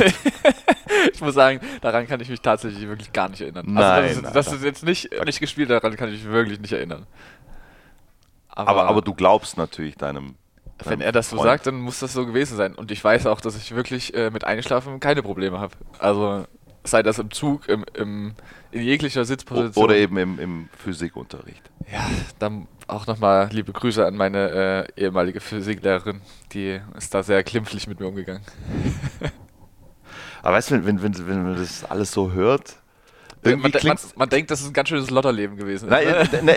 Ich hätte jetzt nicht den Begriff Lotterleben verwendet, aber, aber irgendwie klingt's cool. Ja, also es, wie gesagt, für mich war es eine super, äh, ja, nicht Kindheit, aber also ich bin Jugend. Jugend auf jeden Fall ähm, hat sich äh, natürlich, wenn man von zu Hause äh, weg ist und äh, nicht, dann hat man das ist alleine schon mal cool und dann äh, auch ab sechzehn da in der Kolonnadenstraße, wo man dann nicht äh, jeden Abend äh, kontrolliert wurde, dass man äh, einundzwanzig Uhr im Bett liegt, das war auch cool. Ähm, man hatte viel, viel mehr Freiheiten, ähm, aber man wurde natürlich auch, äh, also man musste schnell selbstständig werden.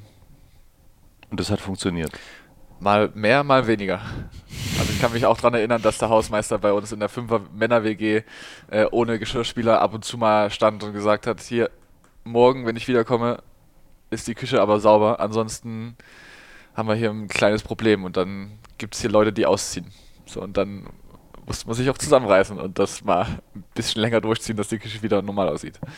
Das habt ihr dann auch hingekriegt? Das haben wir immer hinbekommen, ja. Guter Hausmeister, oder? Ja, also klar. Also du kannst ja nicht fünf sechzehnjährige in der Wohnung einfach Jesus mal so, so, so lassen, ja. Gibt es da, gibt's da noch Bilddokumente, die man äh, veröffentlichen kann? Äh, veröffentlichen auf keinen Fall, aber also so, so Bilder von unserem Pfand, äh, die kann man oder von unserer Wäsche, von unseren Wäschebergen kann man bestimmt schon mal, also Da ist, da ist ein bisschen was passiert, ja. Gut, aber dann gab es ja in dem Fall der Hausmeister, aber es gab ja auch mal andere Betreuungspersonen, da gab es genau. dann schon aber ja, den, den, den strengen Blick auch immer wieder. Genau, äh, und äh, das hat sich dann auch äh, ein bisschen geändert und es wurde dann auch strenger, äh, wurde dann auch immer mehr kontrolliert, äh, weil, ja, wie das immer so ist, es ist immer so lange, okay, bis, äh, bis nichts passiert oder äh, wie, aber wenn man es dann irgendwann übertreibt, dann äh, werden die Leute aufmerksam darauf. Und äh, also Lukas Cicala äh, kann da sicherlich auch noch äh, Geschichten aus der Kolonnadenstraße erzählen, auch wenn er hier in Leipzig, äh, ne, er war auch auf dem Internat in der Kolonnadenstraße, genau. Äh, die, die haben vielleicht nicht ganz so übertrieben wie wir und äh, dann irgendwann kam die härtere Klinge, die härtere äh, Aufpasser dann doch. Die bei euch nötig war. Nee, ich muss sagen, ich habe das dann von der nächsten Generation erfahren, dass das dann nicht mehr so sensationell ist. Wie, wie er versucht hier, sich ständig hier rauszuwinden aus den Geschichten. Glauben wir den Zeitzeugen. Ja? Also, aber, aber hat ja offenbar eurer handballerischen Leistung nicht geschadet, ja, mit diesem, mit diesem B-Jugendtitel. Aber nur mal, damit ich es nachvollziehen kann. Zehnte Klasse war dann zwei Jahre und dann hast du aber noch Abi gemacht. War das dann bis zur dreizehnten oder bis zur zwölften? Wie war, wie war das? Wenn man wie, wie viele Jahre insgesamt warst du Schule ähm, hier in Leipzig dann auf diesem Sportgymnasium? Äh, Oder Sport, erst Mittelschule, Sportgymnasium dann? Zwei Jahre Realschule. Ja. Dann, wenn man von der Realschule aufs Gymnasium wechselt, muss man die zehnte nochmal wiederholen. Also habe ich quasi drei Jahre zehnte Klasse gemacht und dann elfte, zwölfte, dreizehnte. Sechs Jahre. Na gut, dann hast du ja so viel geprobt in der zehnten, dass du dann genau. mit, mit das, Schub da das, durchgehen konntest. Ja, das war, also auf der einen Seite ist es gut, dass man sich an das äh, gymnasiale Lernen gewöhnt, auf der anderen Seite habe ich das halbe Jahr eigentlich dasselbe gelernt, was ich in den anderen zwei Jahren auch schon mal hatte. So, mhm. Zumindest die Hälfte davon. Äh, das war auf der einen Seite einfacher dann, auf der anderen Seite kam dann zweite Fremdsprache dazu, ähm, wo man dann eine, eine komplett neue Sprache in der zehnten lernen muss. Äh, in dem Jahr hatte ich, glaube ich, fünfundvierzig entschuldigte Fehltage durch äh, Jugend-Junior-Nationalmannschaft, mhm. durch Auswärtsspiele mit, äh, mit der zweiten Bundesliga war das, glaube ich, äh, wo wir dann auch teilweise donnerstags gespielt haben. Äh, und ja, da ist schon... Äh, musste man ganz schön händeln mit seinen Kapazitäten. Man, muss, man musste wirklich entscheiden, äh, jetzt Geschichte und äh, Musik, und du schreibst zwei Arbeiten den nächsten Tag, also für welche lernst du? Also nicht für Musik, sondern eher für Geschichte, weil das ist erstmal das Wichtigere. Äh, in Musik kannst du einmal kurz... Das, das sind wir schon wieder bei der Effizienz. Ja, ja. Das in, ist in ja Mus- dein Thema offenbar. In, in Musik kannst du einmal dann äh, für drei Minuten ins Mikrofon trällern und dir noch eine Eins abholen und dann hast du das wieder ausgeglichen, die andere Arbeit.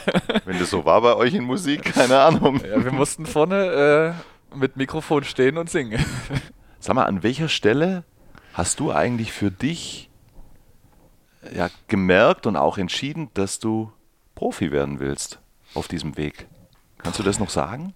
War das, war das schon ganz früh in Borna so, oder hast du das dann in, in Leipzig gemerkt? Okay, ich kann ja hier mithalten und wir, wir werden ja deutscher Meister und so weiter. Ja, also es war so, ich, ich kann mich gar nicht mehr so richtig dran erinnern. Äh, Das ist eigentlich auch eine, eine neue Geschichte, die, die, oder nicht eine neue Geschichte, eine alte Geschichte, die Jonas auch hätte erzählen können. Ähm, es war dann so, dass wir, ähm, ich irgendwie, das war das Zweitliga-Jahr, wo ich dann mit äh, aus der A-Jugend schon mit in die Männermannschaft gezogen wurde.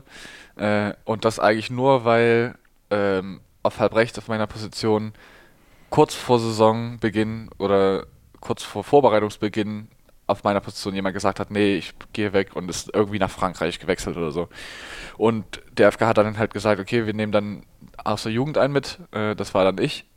Und äh, als ich die Info bekommen habe, bin ich zu Jonas gerannt, äh, der sich im Handball besser ausgekannt hat als ich äh, zu der Zeit, und habe gesagt, da haben wir erstmal äh, Namen aus der ersten Mannschaft äh, auswendig gelernt, damit ich weiß, mit wem ich das mache. Ist jetzt nicht dein Ernst? Ja, ich habe zu der Zeit kaum Handball geguckt, sondern habe eigentlich immer nur meins gemacht, und da haben wir noch zusammen äh, Namen auswendig gelernt von der ersten Mannschaft, genau. Da war, okay, also das war dann der Übergang. Wie alt warst du, als du das erste Mal gespielt hast? Bundesliga siebzehn, oder? siebzehn, ja. Christian Prokop war Trainer. Genau. Das war dann, das müsste dann das, das Aufstiegsjahr gewesen sein, oder? Genau. Saison zweitausendvierzehn fünfzehn. Ja. So, da warst du dann zum ersten Mal mit dabei. Ja. Was hast du da für Erinnerungen? Ich, ich weiß noch, dass ich äh, das erste halbe Jahr ja, mehr auf der Bank gesessen habe und dann aber im zweiten Jahr immer, immer mehr gespielt habe. Ähm, Aufstieg äh, habe ich noch äh, Bindi im, im Kopf. Das war jetzt irgend noch ein Interview mit, äh, mit äh, Lukas bei, vom M D R, und äh, da haben sie wieder eine Szene gezeigt vom Aufstieg, wie er da mit Mikrofon äh, gesungen hat. Äh, alle in so grünen Aufstiegsshirts äh, mit vielen äh, Uli Streidenberger, der ja jetzt noch in der, äh, in der Geschäftsstelle mhm, arbeitet. Mhm, äh, genau, also wirklich äh, super Erinnerung. Ähm, ja, aber gar nicht mehr so viel handballerisch, kann ich mich gar nicht mehr so dran erinnern. Warst du da schon, also äh, im Aufstiegsjahr, wie, wie groß war da dein Anteil, also Spielanteil? Ja, in der ersten Hälfte vom Jahr wenig und in der zweiten Hälfte vom Jahr so... ja, fünfzig, sechzig Prozent äh, vom Spiel. Wer hat, noch, wer hat noch halb rechts gespielt? Äh, Max Emanuel damals. Ah ja, genau. Der ist ja auch aus eurer Jugend da genau. hochgekommen. Genau. Und äh, Max Emanuel ist danach, glaube ich, weggewechselt. Ähm, und ähm, Christoph Steinhardt kam dann äh, im ersten Erstligajahr dazu. Mhm. Und äh, dann wieder einen Schritt zurück gemacht, und, äh, aber immer wieder rangekämpft. Äh, und äh, ja, Einsatzzeiten... am Ende immer wieder pari-pari gewesen. Dann kam Andreas Rojewski, äh, war dann wieder ähnlich, erstmal wieder einen Schritt zurück, äh, wieder äh, an die Einsatzzeiten rangekämpft, und irgendwann war ich dann derjenige, äh, der den ersten Posten hatte. Ja. Aber zwischendrin hast du ja noch einen kurzen Abstecher nach Dessau gemacht. Ja, das war, stimmt, das war im ersten Erstliga-Jahr, genau, da, wo dann äh, Christoph Steinhardt kam und äh, da natürlich, äh, ja, also auf der einen Seite der Verein wollte mich fördern und äh, für mich war es natürlich auch gut, weil ich nicht wusste, wie viel ich jetzt am Ende spielen werde und man muss spielen einfach, um äh, ja, Einsatzzeiten, um sich zu verbessern. Äh, Und am Ende habe ich, glaube ich, sechs Spiele oder so bei Dessau gemacht, sieben Spiele oder so. Das waren nur so wenige. Ja. Also da gab es dieses Zweitspielrecht genau, in einer Saison. Und genau, und wenn ich halt äh, Samstag... Haben vorne mitgespielt, glaube ich, in der zweiten Liga. Auf jeden Fall immer im, im Mittelfeld. Mhm. Und jetzt die letzten Jahre sind sie äh, echt nochmal nach vorne gekommen. Letztes Jahr im Aufstieg mitgespielt. Mhm. Mhm. Ja. Okay. Und dann, aber danach dann, ich glaube ab zweitausendsiebzehn müsste es dann gewesen sein, warst du... Dann ein, ein fester Bestandteil. Ja, das, das war ich sowieso. Ich habe ich hab in Dessau wirklich nur ein Training vom Spiel mitgemacht oder so. Ja. Wenn überhaupt. Teilweise war es dann so, dass wir Samstag gespielt haben äh, mit, mit der Bundesliga äh, und dann bin ich Sonntag einfach zum Spiel gefahren von Dessau ähm, und habe dann da mitgespielt. Ja. Kannst du dich noch an die, an die Zeit, an den Moment, an die Phase erinnern, wo du für dich das Gefühl hattest, so jetzt bin ich richtiger Bundesligaspieler? Jetzt bin ich echt ja, das, also angekommen. Ich glaube, das so im zweiten, zweiten Erstliga-Jahr. Also das erste Erstliga-Jahr war noch so, man war wirklich noch so Schüler, dass man gedacht hat, ich bin hier in der Schule äh, und ich mache das noch als Hobby äh, nebenbei. Äh, aber dann im, im zweiten Jahr, wo man das begriffen hat oder ein bisschen Revue passieren lassen konnte, länger Zeit hatte, äh, um das zu begreifen, dann gegen wen man überhaupt alles spielt. Äh, ich war ja sowieso noch nicht so derjenige, äh, der dann alle Spieler kannte. Das hat sich dann erst im Laufe der Zeit... Ja, das habe ich schon kapiert, ja. Hat sich ja dann im Laufe dass, der dass Zeit... Dass du die Spieler erst, nicht so kennst. Im Laufe der Zeit dann erst entwickelt, äh, bis man äh, dann die, die ganze Bundesliga kennengelernt hat. Ich hoffe, du kennst auch deine Mannschaftskollegen alle. Ja, größtenteils. Größtenteils, ja. Und äh, diese Zeit, über die wir da gerade sprechen und im Grunde auch die, die Jahre davor und danach... Da gab es noch einen Menschen, der dich ja über all die Jahre immer im Auge behalten hat. Und auch der hat sich bei uns gemeldet. Hallo Annett, Markus und Franz. Ich wünsche euch viel Spaß beim Podcast. Gerne kann ich ein bisschen was über Franz sagen. Wir haben viel erlebt, eine gemeinsame Zeit zusammen verbracht. Ich glaube, ich habe Franz das erste Mal spielen sehen. Da war er D-Jugendlicher und das war noch in Borna. Ja, wir haben in der Männermannschaft in Leipzig dann äh, zum Beispiel einen Aufstieg zusammen erlebt. Wir waren zusammen beim Final Four. Als Franz A-Jugendlicher war, haben wir zweimal die deutsche Jugendmeisterschaft gewinnen können. Das ist mit Sicherheit auch ein Moment, der oder Momente, die für immer bleiben. Äh, wir hatten auch schlechte Zeiten, die wir zusammen äh, durchlebt haben, sportlich. Und das Gute überwiegt aber eindeutig und ich schaue sehr, sehr gerne auf die Zeit zurück. Ich habe selten einen Spieler erlebt und mit einem Spieler zusammengearbeitet, auf den dieses, er geht dorthin, wo es weh tut, besser passt, also Franz, also er hat sich dort nie geschont, um ein Tor zu machen und äh, war auch nach Verletzungen immer sofort wieder für, zu hundert Prozent da und ist in eine Lücke gesprungen, wo eigentlich noch gar keine war. Ich glaube auch, dass Franz über seine ganze Karriere eine gewisse Unbekümmertheit ausgezeichnet hat. Also ich erinnere mich noch an eine kleine Anekdote, da hatte Franz ein Zweitspielrecht für Dessau-Roßlau in der zweiten Liga und ich habe ihn dann mal an einem Freitag gefragt, weil er immer die Woche äh, so beides mal trainiert hat, Donnerstag zum Beispiel in Dessau und Freitag dann bei uns, habe ich ihn gefragt, okay, gegen wen wird am Wochenende gespielt? Und da hat Franz gesagt, ja, so ganz genau weiß er es gar nicht, waren rote Trikots im Video und einen Tag später ist er hingefahren nach Dessau, hat zwölf Stück gemacht und äh, dort einfach ein sehr, sehr gutes Spiel abgeliefert. Ich glaube, das zeichnet äh, Franz auch ein bisschen aus. Es gibt bestimmt noch die ein oder andere lustige Anekdote aus der Kolonnadenstraße, aber da bin ich auch froh, dass ich die gar nicht kenne. Viel Spaß und äh, ja, euch alles Gute. Kolonnadenstraße haben wir ja schon abgehakt jetzt. Ja, erstmal müssen wir, glaube ich, nochmal auflösen, wer das war. André Haber natürlich, ja? Genau. Also der war ja dein, dein, dein Juniorentrainer. Ja. Und ähm, später dann war er Co-Trainer bei der ersten Mannschaft, ist dann auch Cheftrainer geworden. waren ja ein paar gute Sachen wieder mit dabei. Also wir arbeiten so langsam äh, deine, deine Charakterzüge raus und äh, die, die, die Sachen äh, wiederholen sich. Ja? Also so Gegner und so und zum Teil auch Mannschaftskollegen kennst du nicht. Ja? Gegen wen habt ihr gespielt? Keine Ahnung, hatten rote Trikots. Ja. Das scheint dich ja alles nicht so zu interessieren dann am Ende des also, Tages, sondern die, die Murmel muss ins Tor. Oder? Was ist die Essenz für dich? Also, früh, also als Christian dann mein Trainer war, äh, der hat gesagt, äh, Franz, äh, wenn du auf dem Spielfeld bist, dann will ich das, dass du wirfst. Und wenn ich nicht mehr will, dass du wirfst, nehme ich dich runter. So, und, das ist eine äh, sehr klare ja, genau. Und, äh, Ansage. Das habe ich mir versucht, so, so lange wie möglich zu behalten. Das, so kann man nicht immer spielen und das ist auch nicht gesund, immer so zu spielen. Das war dann in der, in der jungen Phase, wo, wo ich dann aber auch wirklich, also da lief es einfach und äh, dann, dann ging es weiter. Man ist jung, man unbekümmert ähm, und dann hat das genauso geklappt. Äh, jetzt ist es nicht mehr ganz so. Äh, Die Unbekümmertheit? Ja, also was heißt un- unbekümmert? Ich, ich bin, denke ich, schon einer der unbekümmertsten auf dem Spielfeld bei uns, aber nicht mehr ganz so wie früher. So, so würde ich es sagen. Ja. Ähm, aber hast du das, hast du dir das, diese Unbekümmertheit, erstmal, woher kommt die eigentlich? Kannst du das, weißt du das? Hast du eine Idee? Überhaupt nicht, ey. Die ist, die ist, die ist dir einfach gegeben. Also, ja, also ich habe also mit fünfzehn aufs Internat gekommen und äh, dann hat man gemerkt, ja, okay, es geht auch ohne Eltern. Okay, man kriegt das irgendwie hin. Die waren natürlich immer da mhm. äh, und die haben einen immer unterstützt, aber in den jungen Altern merkt man das noch nicht ganz so.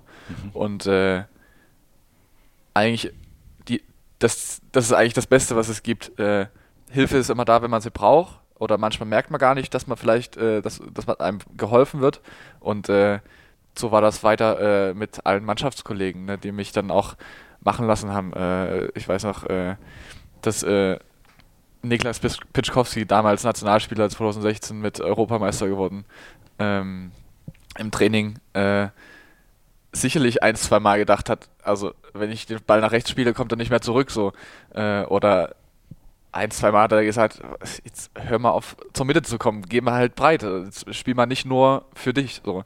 Ähm, aber alle hatten immer sehr viel Geduld, haben mir gezeigt, äh, was man tun kann, aber man hat das alles selber gar nicht so, so richtig mitbekommen, dass das eigentlich die, die weitere Hand ist, die einen nach oben drückt und äh, ja, die einen so unbekümmert äh, sein lässt.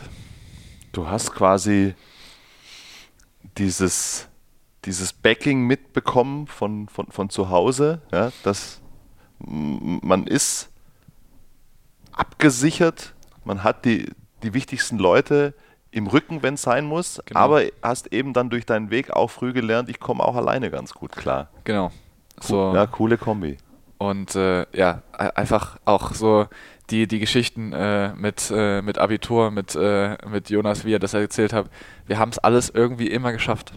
Und äh, das gibt einem natürlich immer weiter Selbstvertrauen, dass manchmal ist es zu viel, dann braucht man auch mal wieder einen auf dem, auf dem Dates, wird man hier in Sachsen sagen. Ich weiß nicht, ob man das... Bist versteht. Du so einer, der das ab und zu mal gebraucht hat, hä? Ja, also gab es auch auf jeden Fall. Und äh, das hat sich dann auch schnell wieder, ah, fuck, okay, ja, das, das war jetzt einer zu viel. Und dann... Das kannst du dann wieder, auch annehmen. Wieder, wieder in die Spur, auf jeden Fall, ja. ja.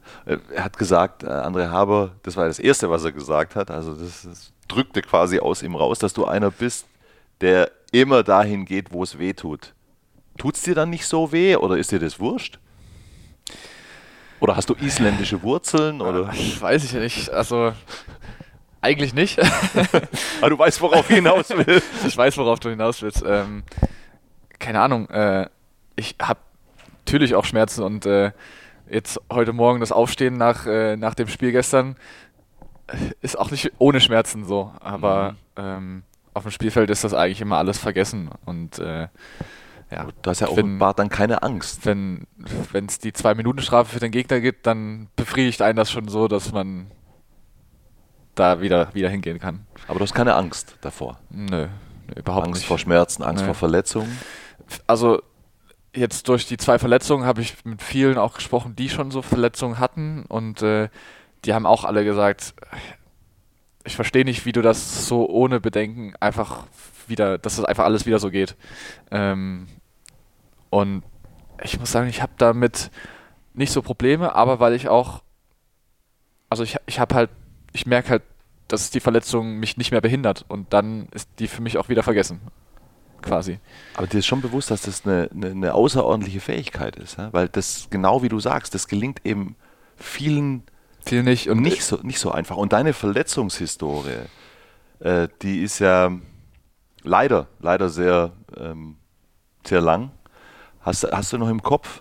Also die schweren Verletzungen alle? Ja, und... Äh, also was, also was, was, was war das alles? Das war also zweimal Kreuzbandriss, glaube ich, genau, im Knie. Genau, ja. Und ja, also das hat mich dann halt die letzten zwei, drei Jahre in Flensburg sehr geprägt, äh, die zwei Kreuzbandrisse. Und vorher war es äh, ja, ein, ein Hüftimpingement, wo ich mal drei, drei vier Monate raus war. Ähm, aber, also ich meine, das sind nur drei O Ps, ähm, aber es sind, sind halt auch drei... Aber das sind ja gröbere Sachen. Ja. Und äh, man, durch Verletzungen wird man professioneller, weil man merkt, äh, so ein Abend in der Wodkaria äh, nach einem Spiel ist dann im Knie den nächsten Tag auf jeden Fall bemerkbar.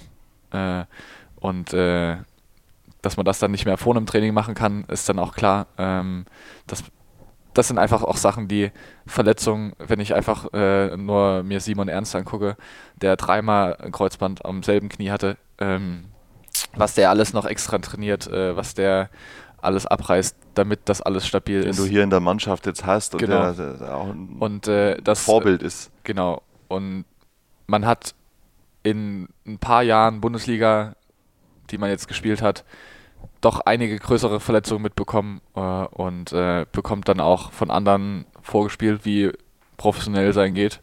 Äh, und äh, wenn man dann sich selber verletzt und dann am selben Knie nochmal, dann äh, denkt man natürlich doch drüber nach, also willst du das noch weitermachen, was du hier äh, eigentlich dein ganzes Leben lang gemacht hast und dir aufgebaut hast? Äh, wenn ja, dann aber jetzt Arsch hoch und äh, ab in den Kraftraum und äh, auf die Laufbahn. Aber wenn du es gerade selber ansprichst, gab es den Moment, wo du dich jetzt zum Beispiel nach dem zweiten Kreuzbandriss, wo du dachtest, kein Bock mehr auf den Scheiß? Also nachdem er so neun Monate Reha gemacht hat und fünf Spiele gemacht hat und danach mhm. wieder äh, neun Monate vor sich hat, da sagen wir ja echt, also... Er hat gerade den Mittelfinger ja, gezeigt. Also ja. Jetzt lasst mich in Ruhe. So. Aber dann braucht man so zwei, drei Tage. Ähm, die hat man meistens auch Zeit bis zur O P. Und äh, danach hat man aber ja, als Sportler immer von Ziel zu Ziel gelebt. Und dann muss man sich einfach ein neues Ziel setzen. Also es gab n- nicht wirklich dauerhaft Gedanken ans Aufhören. Nee, überhaupt nicht. Also, aber klar, es zieht einen erstmal brutal runter. Auf jeden ja. Fall. Aber nochmal zu dieser Fähigkeit, weil also mir, mir, ich will jetzt da keine anderen Namen nennen, aber mir fallen auch aktuell Beispiele ein, ja, aus der, gerade aus der Handball-Bundesliga, wo Leute auch zum wiederholten Mal eine schwere Verletzung hatten und danach eben nicht, was ja auch total menschlich ist erstmal, das ist ja ein Trauma, so eine Verletzung, ja, sich nicht frei bewegen können auf dem Handballfeld und nachdenken und Angst haben davor, sich natürlich wieder zu verletzen, ja, und gehemmt spielen und das natürlich auch sichtbar ist und das einen total handicapt. Das hattest du gar nicht. Nee, wir- wirklich, es gibt es in meinem Kopf nicht. Ähm, aber was, was ich weiß leider nicht mehr, welcher Trainer das gesagt hat. Äh, wenn man im Training oder im Spiel, wenn man im Spiel mit zehn Toren hinten ist äh, und es sind noch fünf Minuten zu spielen, eigentlich geht es um nichts mehr. Oder andersrum, du bist zehn Tore vorne mhm. und es geht um nichts mehr. Und äh, du machst fünf Prozent weniger, zehn Prozent weniger. Dann ist das immer genau die Körperspannung, die da fehlt, die dich dann so eine Verletzung kostet. Genauso ist es im Training.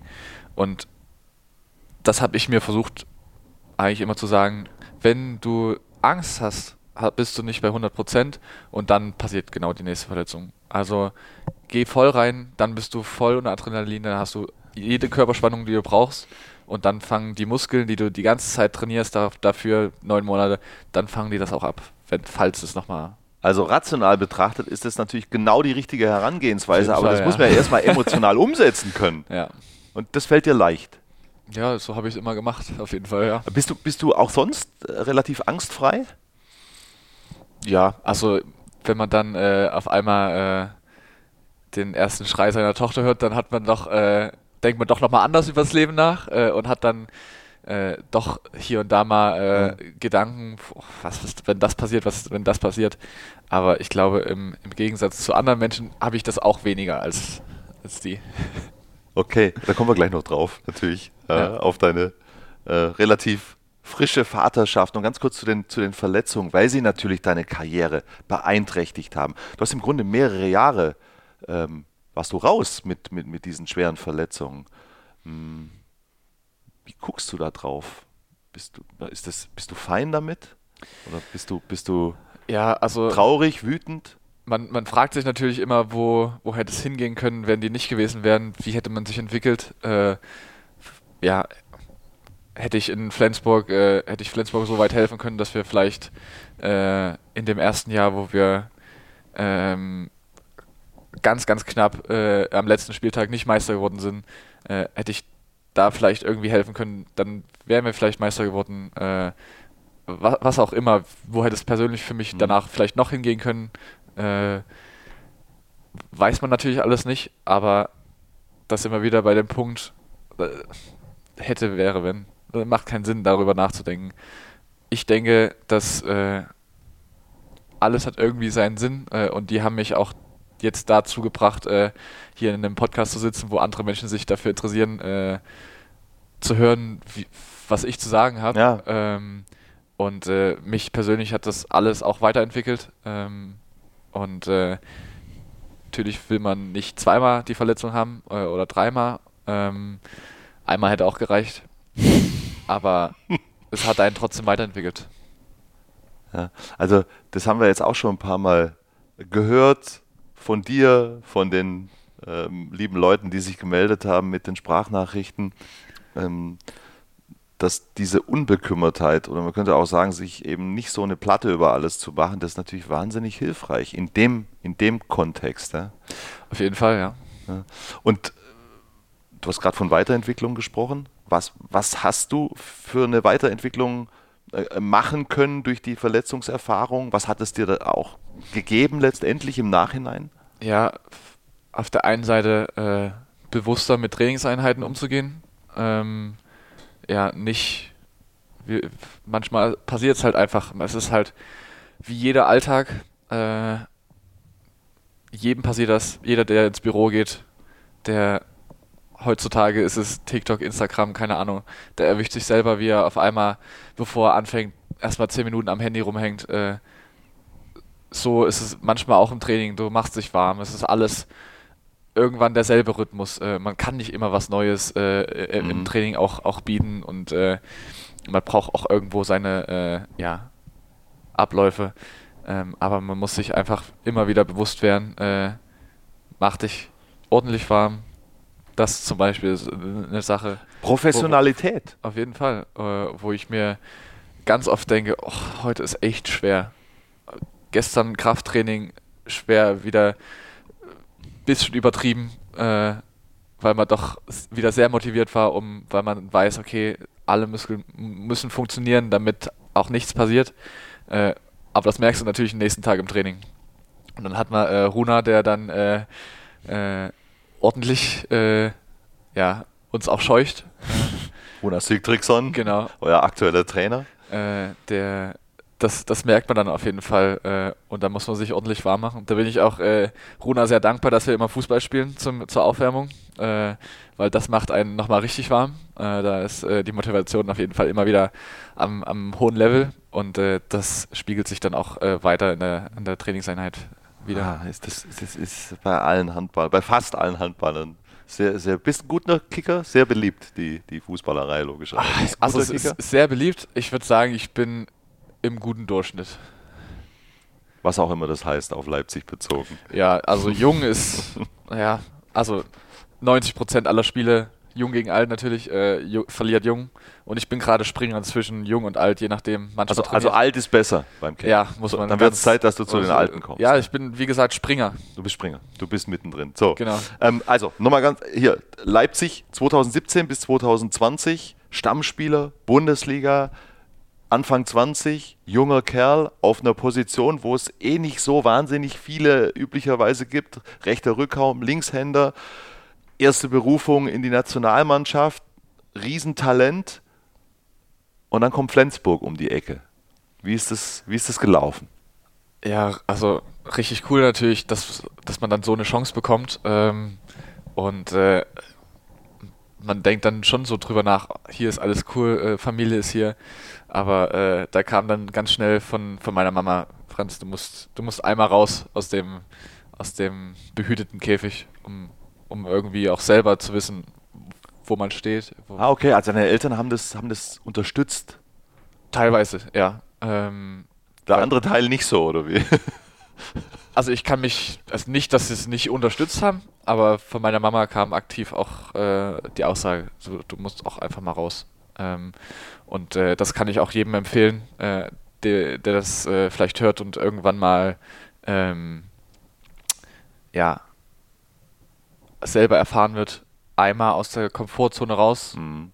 in was Neues, äh, gibt nochmal eine ganz andere Motivation, einen ganz anderen Einblick in eine, in eine Welt. Man beschwert sich im Alltag über Dinge und merkt, okay, in einem Champions-League-Verein läuft das vielleicht noch schlechter. Ähm, oder was meinst du zum Beispiel? Nee, ach, gar keine konkreten Dinge, die ich jetzt ansprechen will, sondern es ist einfach nur allgemein. Über das, was man sich manchmal im Alltag beschwert, ist manchmal noch schlechter in anderen Dingen, wo man eigentlich sagen mhm. könnte, das, was du hier hast, ist echt cool. Echt eigentlich. cool. Aber auf der anderen Seite auch dann zu wissen, okay, so könnte man das auch besser machen, weil es ist nie dasselbe, sondern manches ist schlechter, manches ist besser. Das, das, das ist einfach ganz normal. Und so sammelt man einfach Erfahrung für sich selber, weiß wieder mehr Dinge für sich selber einzuschätzen. Äh, was tut mir gut? Die F- Dinge habe ich früher nie probiert, aber dort musste ich sie machen, aber habe gemerkt, oh, tut ja gut. Also kann man die mitnehmen für die nächste Zukunft, weil es wird nie oder bei den wenigsten äh, immer ein Verein bleiben. Flensburg war damals ja schon äh, immer seit Jahrzehnten, aber in dem Moment auch absolut on top in Deutschland. Ähm, Holger Glandorf hat noch ges- gespielt, du solltest dann quasi sein, sein, sein Nachfolger werden. War für dich, als Flensburg sich gemeldet hat, sofort klar, hey, das muss ich machen? Also die, der Kontakt kam schon eineinhalb Jahre vorher zustande und äh, auf jeden Fall richtig cool. Und äh, man ist jung, man sucht natürlich äh, dann irgendwo Rat auf der einen Seite bei seinen Eltern oder auch mit einem Spielerberater. Aber äh, ja, im Endeffekt war eigentlich ganz klar, dass man das dann auf jeden Fall machen muss, wenn man so eine Chance bekommt. Mhm. Und dann bist du dahin gewechselt und also wie gesagt zwanzig zwanzig bis zwanzig dreiundzwanzig, drei Jahre. Wie viel davon konntest du verletzungsbedingt nicht Handball spielen? Kannst du das, kannst du das zusammenrechnen? Ja, also erster Kreuzbandriss waren acht, neun Monate und äh, der war ja direkt dann. Ja, also wir, wann fängt die Saison immer an? Äh, Ende August. Ende August, Anfang September. Genau. Ich glaube, das war November. Also recht früh. Ja.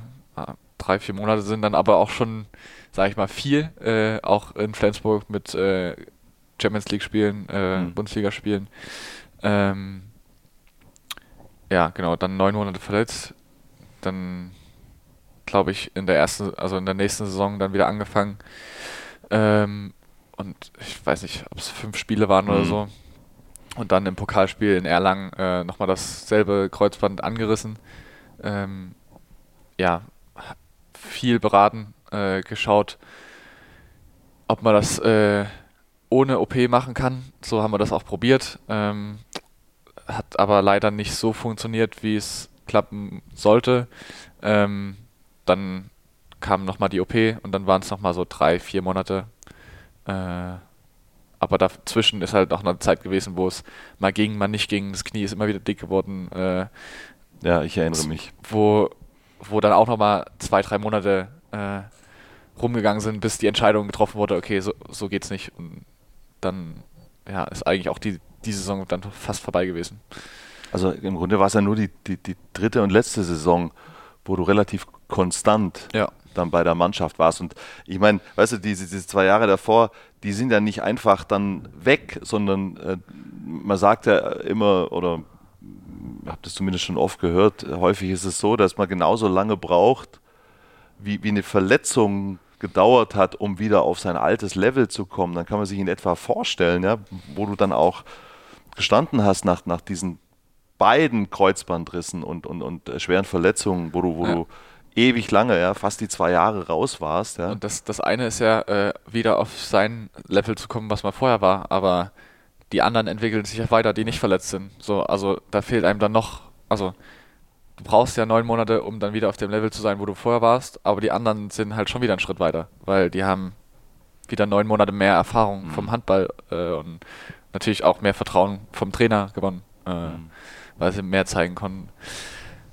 Ja, ist äh, echt eine schwierige Situation gewesen.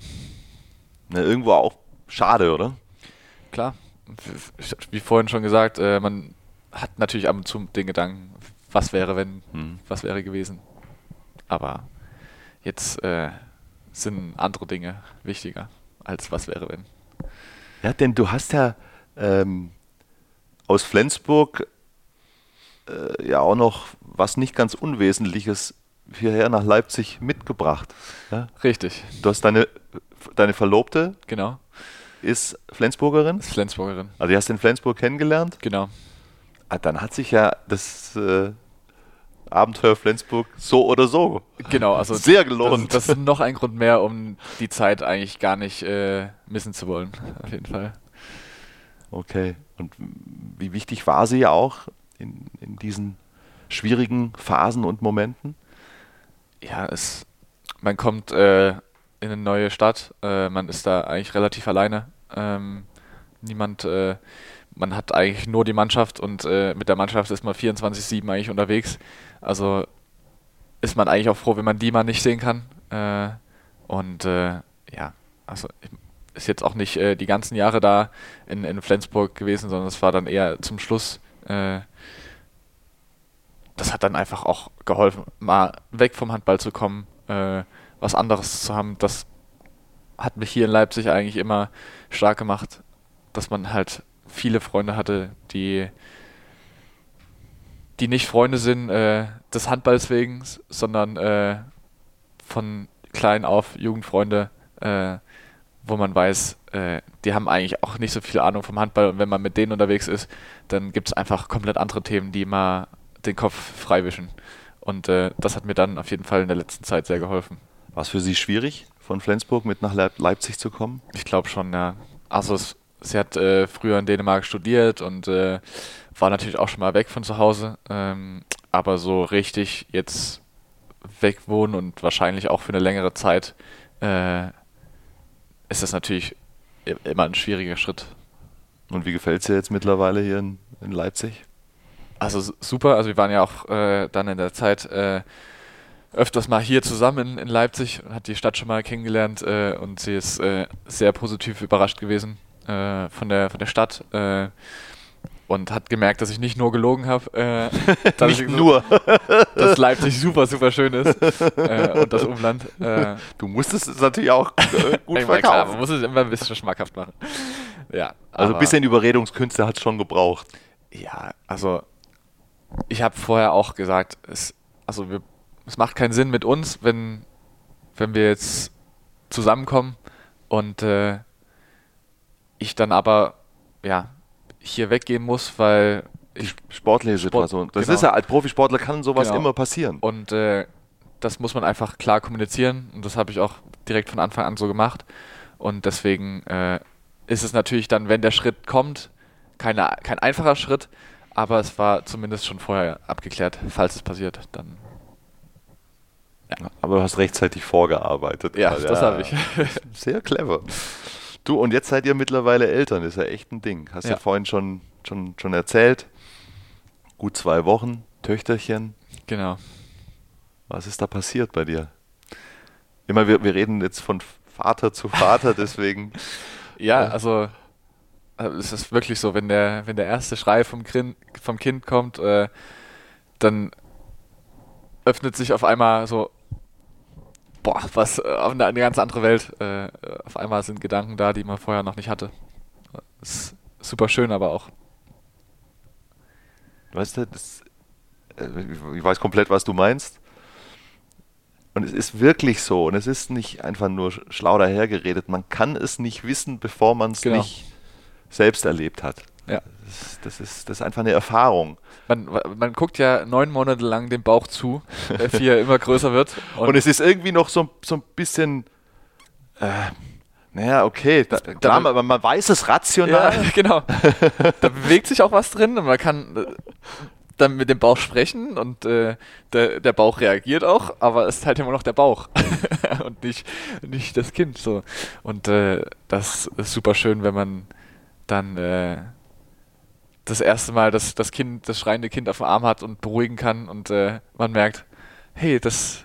das reagiert ja darauf, äh, dass ich, also irgendwie ma- irgendwas mache ich ja auch richtig und das, das ist ein super schönes Gefühl als, als Papa. Und die Gedanken, die du gerade schon angesprochen hast, die man sich da macht, diese neuen Gedanken, welche sind es? Ja, wie kommt dann erziehungsmäßig, wie komme ich äh, damit zurecht, wenn dann äh, so ein kleines Mädchen mich, mich anguckt äh, mit Augen und äh, nach Schokolade fragt, noch eine Stunde länger aufbleiben will, äh, wie man ja gewisse Charaktereigenschaften, die ich gerne weitergeben möchte, auch dem Kind so beibringen kann. Äh, solche Gedanken sind das, äh, wo man hofft, dass man nicht irgend so ein Schnöselkind erzieht. Na gut, hast du also auf jeden Fall schon mal einen, einen grundsätzlichen Plan. Wobei, also das mit der Schokolade, es wird noch ein bisschen dauern. Ja. Das wird kommen, aber es wird noch ein bisschen dauern. Du wirst dich erst noch mit ganz anderen Sachen befassen müssen. Auf jeden Fall, ja. Bist du, bist du voll mit eingebunden? Also ja. Weißt du, wickeln und... Ja, ja, auf jeden Fall. Äh, finde ich auch, also ich kann dann nicht äh, nur zu Hause rumsitzen, da habe ich ein richtig schlechtes Gewissen. Äh, Erstmal Kira gegenüber. Ja, deine Frau. Äh, genau, äh, weil sie ja dann einfach in den ersten Wochen, Monaten einfach schon die meiste Arbeit macht, aber so, dort, wo ich kann, versuche ich einfach da zu sein. Erstens für sie und zweitens will ich natürlich auch Zeit mit meiner Tochter verbringen. Äh, und äh, in den ersten Wochen ist da halt wirklich mehr Schlafen als alles andere. Ähm, deswegen... die Zeit, wo man äh, das Kind wickelt, da ist das Kind meistens noch wach. Da, da hat man wenigstens ein bisschen Interaktion mit seinem Kind. Also du willst aber auch, du willst ein Papa sein, der nicht nur irgendwie zuguckt und die Mama alles machen lässt, sondern du willst, du willst mit anpacken. Na klar. Ja, das so, macht doch, äh, ja, aber doch ja. sonst, sonst braucht man ja kein Papa werden. So, oder? Sehr gut. Sehr gut. Ja. Sehr gut. So muss es sein. Lass uns nochmal ganz kurz sportlich werden. Jetzt, wo wir langsam aufs Ende zukommen hier in diesem, in diesem zweiten Teil, dein Wechsel von Flensburg zurück nach Leipzig. Wir haben ganz am Anfang schon kurz drüber gesprochen, als du erzählt hast, da musste natürlich ja, für alle Beteiligten alles passen. War ja so, du hattest eigentlich einen Vertrag noch bis, bis zum Ende dieser Saison, also bis zwanzig vierundzwanzig. Genau. Aber wie ist das dann entstanden? Ähm, die, die, wie war die Gemengelage? Wer war da initiativ, dass das dann ins Rollen kam? Kam das, kam das von, von, von, hattest du schon den Gedanken, hey, muss ich vielleicht doch was anderes machen? Ich äh, komme hier nicht so zum Zug, wie ich mir das wünsche? Oder sind die Leipziger auf dich zugekommen? Wie entstand ähm, das? Das war, als Kai äh, Smits dann äh, verpflichtet wurde von äh, Flensburg und äh, feststand, dass wir dann diese, diese Saison dann eigentlich zu dritt auf einer Position wären. Ähm, und äh, das einfach für drei Leute keinen Sinn macht. Und äh, ich habe zu der Zeit äh, die Rolle des Dritten gehabt und habe ich gesagt, für mich macht es keinen Sinn, äh, für Flensburg, für euch macht es keinen Sinn. Ich sitze hier auf der Bank und bin, äh, also ich bin eigentlich nur teuer für euch, für keine Leistung. Äh, deswegen lasst uns doch da was finden. Und, äh, da also warte, warte, ging die Initiative von dir aus? Ähm, Oder haben die Flensburger dir schon ein Signal gegeben? Hey? Es gab am Anfang der Saison schon äh, Gespräche von äh, Mike Marulla äh, und mir, wo er gesagt hat, pass auf, äh, wir wissen, dass es schwierig ist äh, und wenn irgendwas kommt, äh, werden wir euch nicht im Weg stehen und wir finden eine Lösung, wenn irgendwas kommt, äh, weil wir natürlich auch verstehen, drei auf einer Position ist einfach zu viel. Ähm, das war quasi vor der Saison genau. zweiundzwanzig dreiundzwanzig, genau. Vor der letzten Saison. Ja. Und äh, okay, zur Kenntnis genommen und äh, aber natürlich erstmal darauf fokussiert, äh, ja, um seinen Platz zu kämpfen. Ähm, aber ja, am Ende haben äh, Einerson und ich beide nicht viel äh, Spielzeiten bekommen äh, und ich habe dann für mich gesagt, ich will hier nicht auf der Stelle treten äh, und dann habe ich gesagt, ich würde das Angebot gerne wahrnehmen äh, von dir. Wenn ihr mir nicht im Weg stehen wollt, dann würde ich mich gerne umgucken, äh, dass ich äh, ja entweder im Januar oder dann im Sommer äh, hier äh, die Segel streichen kann. Und äh, ja, dann ging im Januar schon vieles hin und her und äh, dann äh, kam auf einmal äh, Flensburg auf mich zu und meinte, Westbremme hatte angefragt, würdest du das... Wann war das? Im Dezember irgendwann, glaube ich. Okay. Und äh, Westbremme, Wahnsinn. Okay, auf einmal, äh, ja, noch gar nicht über Ausland drüber nachgedacht. Äh, ich, gib mir mal einen, einen Tag oder so. Ähm, und dann, klar, äh, dann Westbremme mit Flensburg überhaupt nicht einig geworden. Okay, dann doch nicht. Du, du, du hättest es aber gemacht. Du hättest es dir vorstellen können. Ich glaube, ich hätte am Ende äh, das auf jeden Fall gemacht. Also ich wer hätte die Chance dann nicht ergriffen dann. Ähm, aber wäre das, wär das nur für diese eine Saison das gewesen? Das wäre nur oder? Für ein halbes Jahr gewesen, genau. Okay, also einfach ein, ein ja. Abenteuer quasi. Genau, und das, also da, das macht es natürlich noch schwerer, weil ich habe dann ja noch eineinhalb Jahre Vertrag, würde dann aber nur ein halbes Jahr Vertrag bekommen. Wie Ablöse, wie regelt man das, äh, hat halt einfach überhaupt nicht funktioniert. Okay. Mit halbem Jahr Ausland auch wieder unfassbar schwierig mit äh, Einkommen versteuern, weil wenn man weniger als hundertachtzig Tage im Ausland also Geld bekommt, muss man das in Deutschland nochmal versteuern und man muss es aber auch im Ausland versteuern. Ah, okay. Also, also g- gab auch einfach viele Schwierigkeiten. Äh, bürokratische Hürden. Genau. Ähm, okay, dann das hat sich aber auch über drei, vier Wochen hingezogen. Dann äh, habe ich mit Christian Prokop telefoniert, mit, äh, mit Hannover äh, im Januar. Dann wäre ich fast in Hannover gewesen. Da habe ich mit Christian Prokop telefoniert und er meinte, Franz, wir fahren in zwei äh, Tagen ins, ins Trainingslager äh, in der Wintervorbereitung.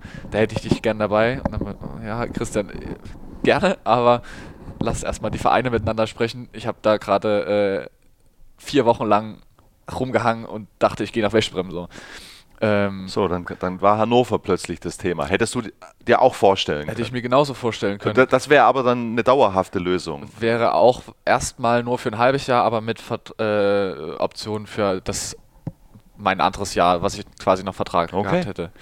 Äh, und ist auch nicht äh, zustande gekommen. Äh, und äh, dann habe ich... Was nicht an dir lag offensichtlich. Nee, es lag nicht an mir. Äh, Und äh,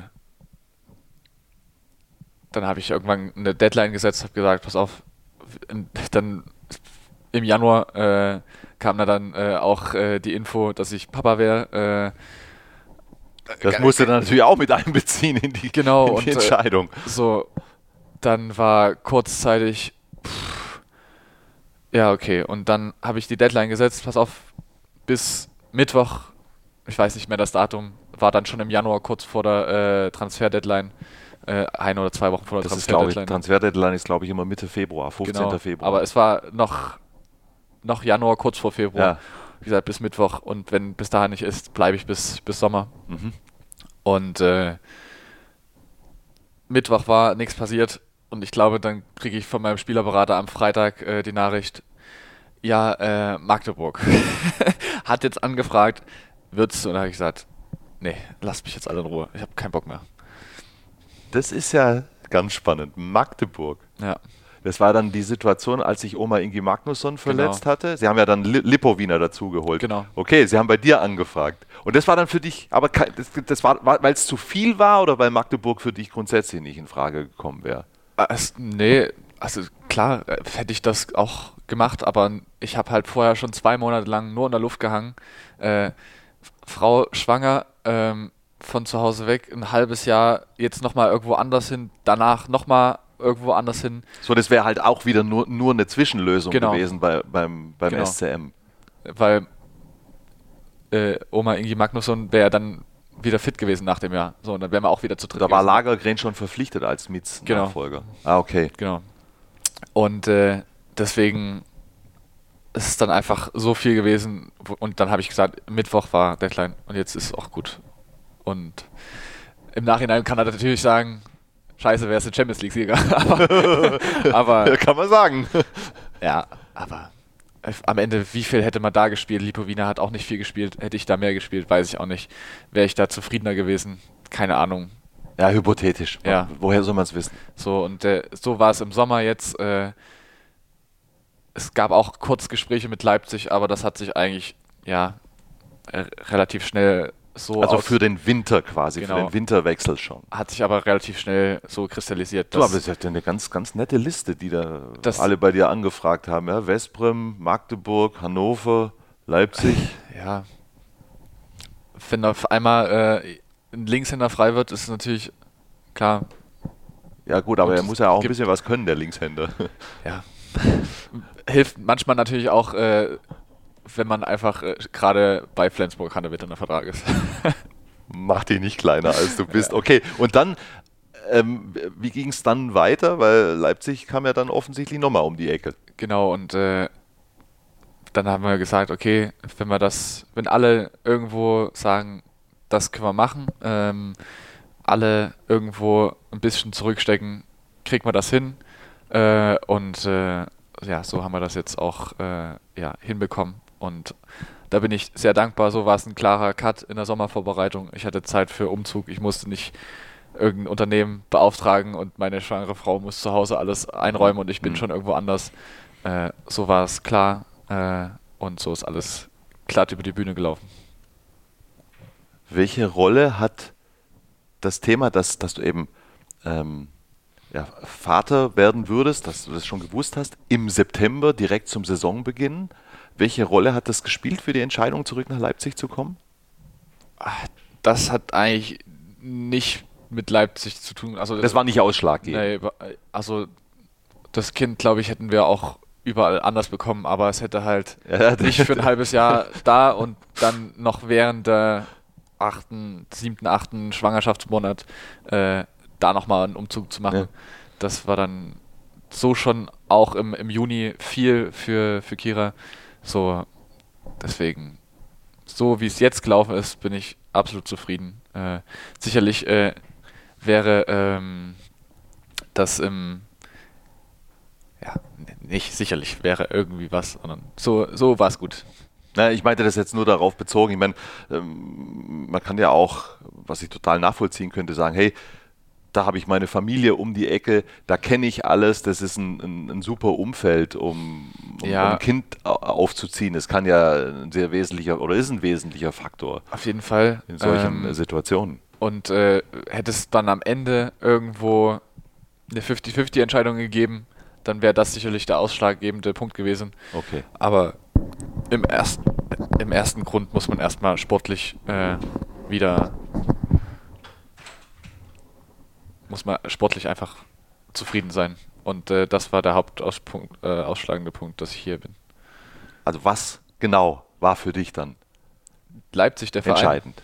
Die, die, die Perspektive. Die Perspektive, oder? Die äh, sportliche Ziele, die sportlichen Ambitionen. Die, die welche sind für dich? Also ich äh, würde meine Karriere gern nochmal äh, mit mehr äh, internationalen Spielen äh, beenden, als dass ich die jetzt auf dem Buckel habe. Und es könnte dann auch Nationalmannschaft sein. Richtig.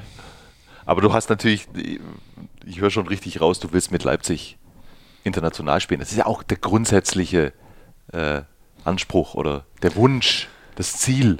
Ja, das wurde natürlich auch schon vor fünf Jahren gesagt. Ja. Äh, und äh, dann hat man gemerkt, man muss äh, zwei, drei Stufen mehr gehen, ähm, um, um, um das realisieren zu können.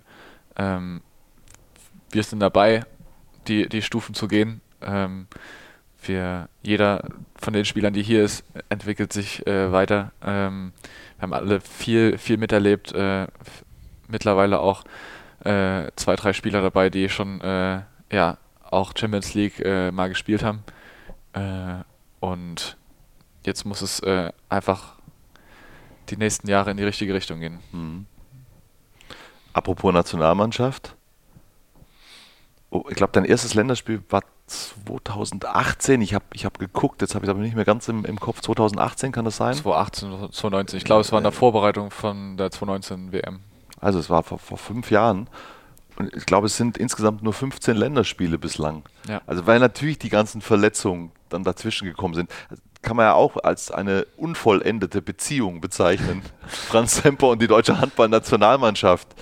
Wie sind da deine Gedanken aktuell? Da ist ja ein ganz nettes Turnier kommenden Januar äh, in Deutschland. Ja, also ich, ich bin kein Fan davon, äh, jetzt nur weil das Turnier geil ist, will ich dahin. Äh, ich habe selber das Ziel, wieder in die Nationalmannschaft zu kommen. Ähm, das ist ganz klar.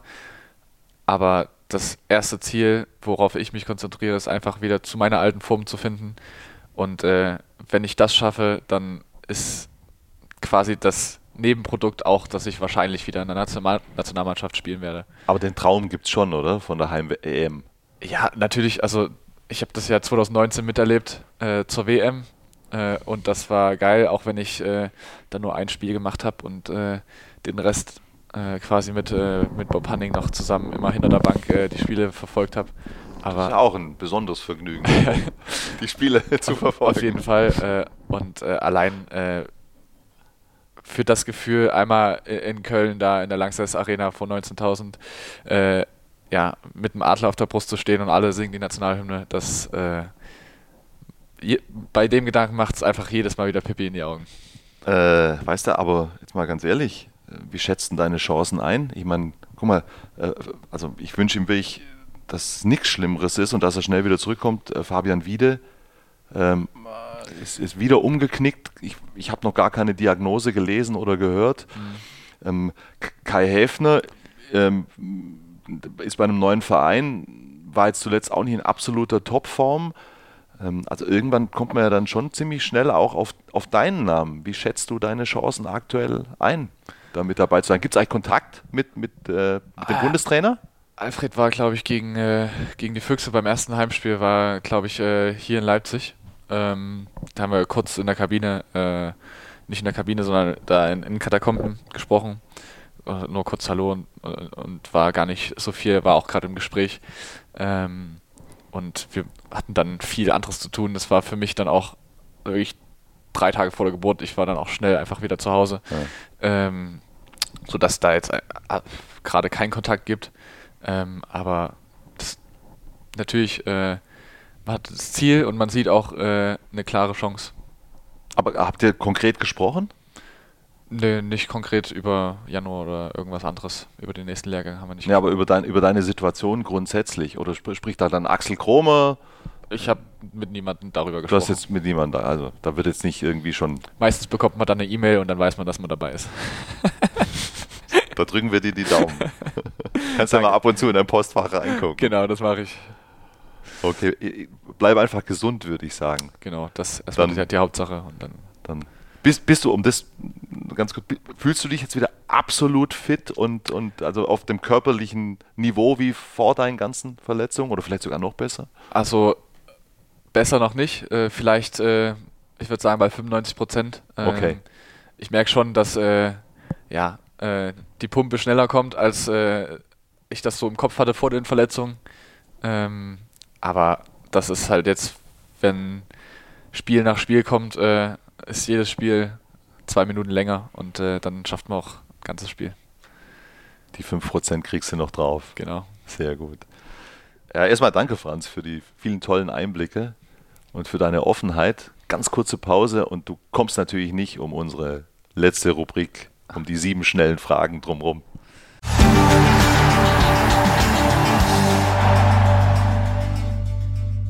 Die sieben schnellen Fragen, unsere letzte Rubrik mit Franz Semper.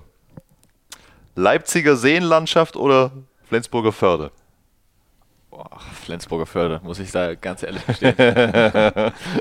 Ist schon ganz nett da oben. Ja, ja, auf jeden Fall. Also von einem Strand äh, fordert den nächsten zum schönsten Strand äh, von der Ostsee heraus, auf jeden Fall.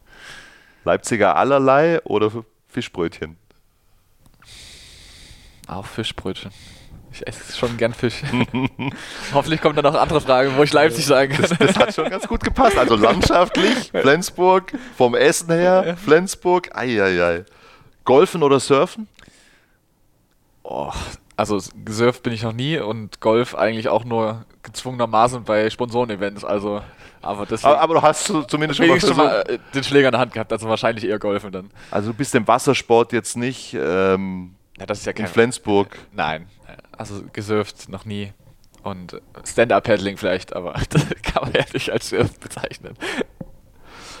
Du trägst die Trikotnummer zweiunddreißig. Hat das irgendeinen besonderen Grund? Äh, die drei wurde in Flensburg nicht mehr vergeben. Äh, danke, Tobias Karlsson. Und, das äh, war deine Nummer sonst? Genau, die hatte ich hier in Leipzig, ja. Die drei. Ähm, und ich hatte fr- ganz früher die zwei, also habe ich die zwei einfach an die drei hinten dran gehangen. Und äh, bei der Nationalmannschaft hatte ich auch die zweiunddreißig, deswegen dachte ich, muss es nicht noch eine dritte Nummer sein. Das ist äh, sehr schlüssig und logisch. Ja, ja genau. Also, wobei, weil unter uns, also ich finde, Tobias Karlsson, das, äh, dem kann man auch mal dem, das Trikot gönnen. Die Nummer oben. kann man ja. schon mal, die kann man schon mal äh, wegschließen und nicht mehr vergeben bei das, seinen Das ist völlig in Ordnung. Cool. Du bist N F L-Fan? Ja. Was ist dein Lieblingsteam? forty-niners. San, San Francisco. Ja, ihr kennt die forty-niners. Gut. Danke. äh, machst du noch den Fantasy Manager? Hast du mal gemacht, habe ich gehört. Ja, bin ich äh, voll dabei auf jeden Fall. Also jetzt muss ich auch sagen, jetzt ist es gar nicht so schlimm, wenn äh, die kleine Tochter da um, um zwei Uhr in der Nacht äh, auf einmal rumschreit und dann ist man eh munter und dann kann man auch mal noch zum Einschlafen die erste Halbzeit gucken. Oder ja, so. Sensationell. Ja, guck, du, du machst wieder das Beste aus der Situation. Ja. Das ist eine ganz gute Kompetenz, finde ich, ja. äh, fürs Leben. Es gibt ja auch den, den Handball-Fantasy-Manager, Start sieben. Ja. Bist du mit dabei? Äh, wir haben in der Mannschaft, äh, sind wir glaube ich, sieben, acht Leute, die das zusammenspielen, ja. Okay, jetzt, äh, wenn, wenn du die freie Wahl hättest, oder ne, du kannst natürlich auch deine aktuelle erste Sieben nennen. Meine aktuelle, ähm, ich habe Lasse Andersson auf halb links. Ähm, Füchse? Genau. Ich habe Edvardsson von Hannover auf Rückraummitte. Mhm. Ähm, Mirk war im Tor. Mein alten Mannschaftskollegen äh, Emil Jakobsen auf links außen. Und äh, für halb rechts und rechts außen hatte ich nicht mehr so viel nicht mehr so viel Budget oder so. Es ja komm, mal, sag, wer spielt halb rechts? Komm, lass, ich, lass, ich mal, lass ich mal nachgucken hier. äh, Jakobsen habe ich übrigens auch auf links außen. Ja, aber dann muss ich sagen, bin ich froh, dass ich äh, ah hier Uschins von äh, Renner Uschins von Hannover habe ich noch auf halb rechts und Zehmann. Nicht so schlecht? Ja. Auch gut gepunktet in letzter Zeit. Ähm, und äh, Stefan Zehmann von äh, Gummersbach am Kreis. Genau. Ich glaube, jetzt fehlt noch ein Linksaußen. Ne, Jakobsen. Ah, Jakobsen, äh, ein Rechtsaußen, meine ich. Recht, äh, Fatteicher habe ich jetzt äh, aber erst neulich erworben. Ja, aber der macht ja auch seine Buden. Ich finde, äh, Preis-Leistungs-Verhältnis Spitzenklasse.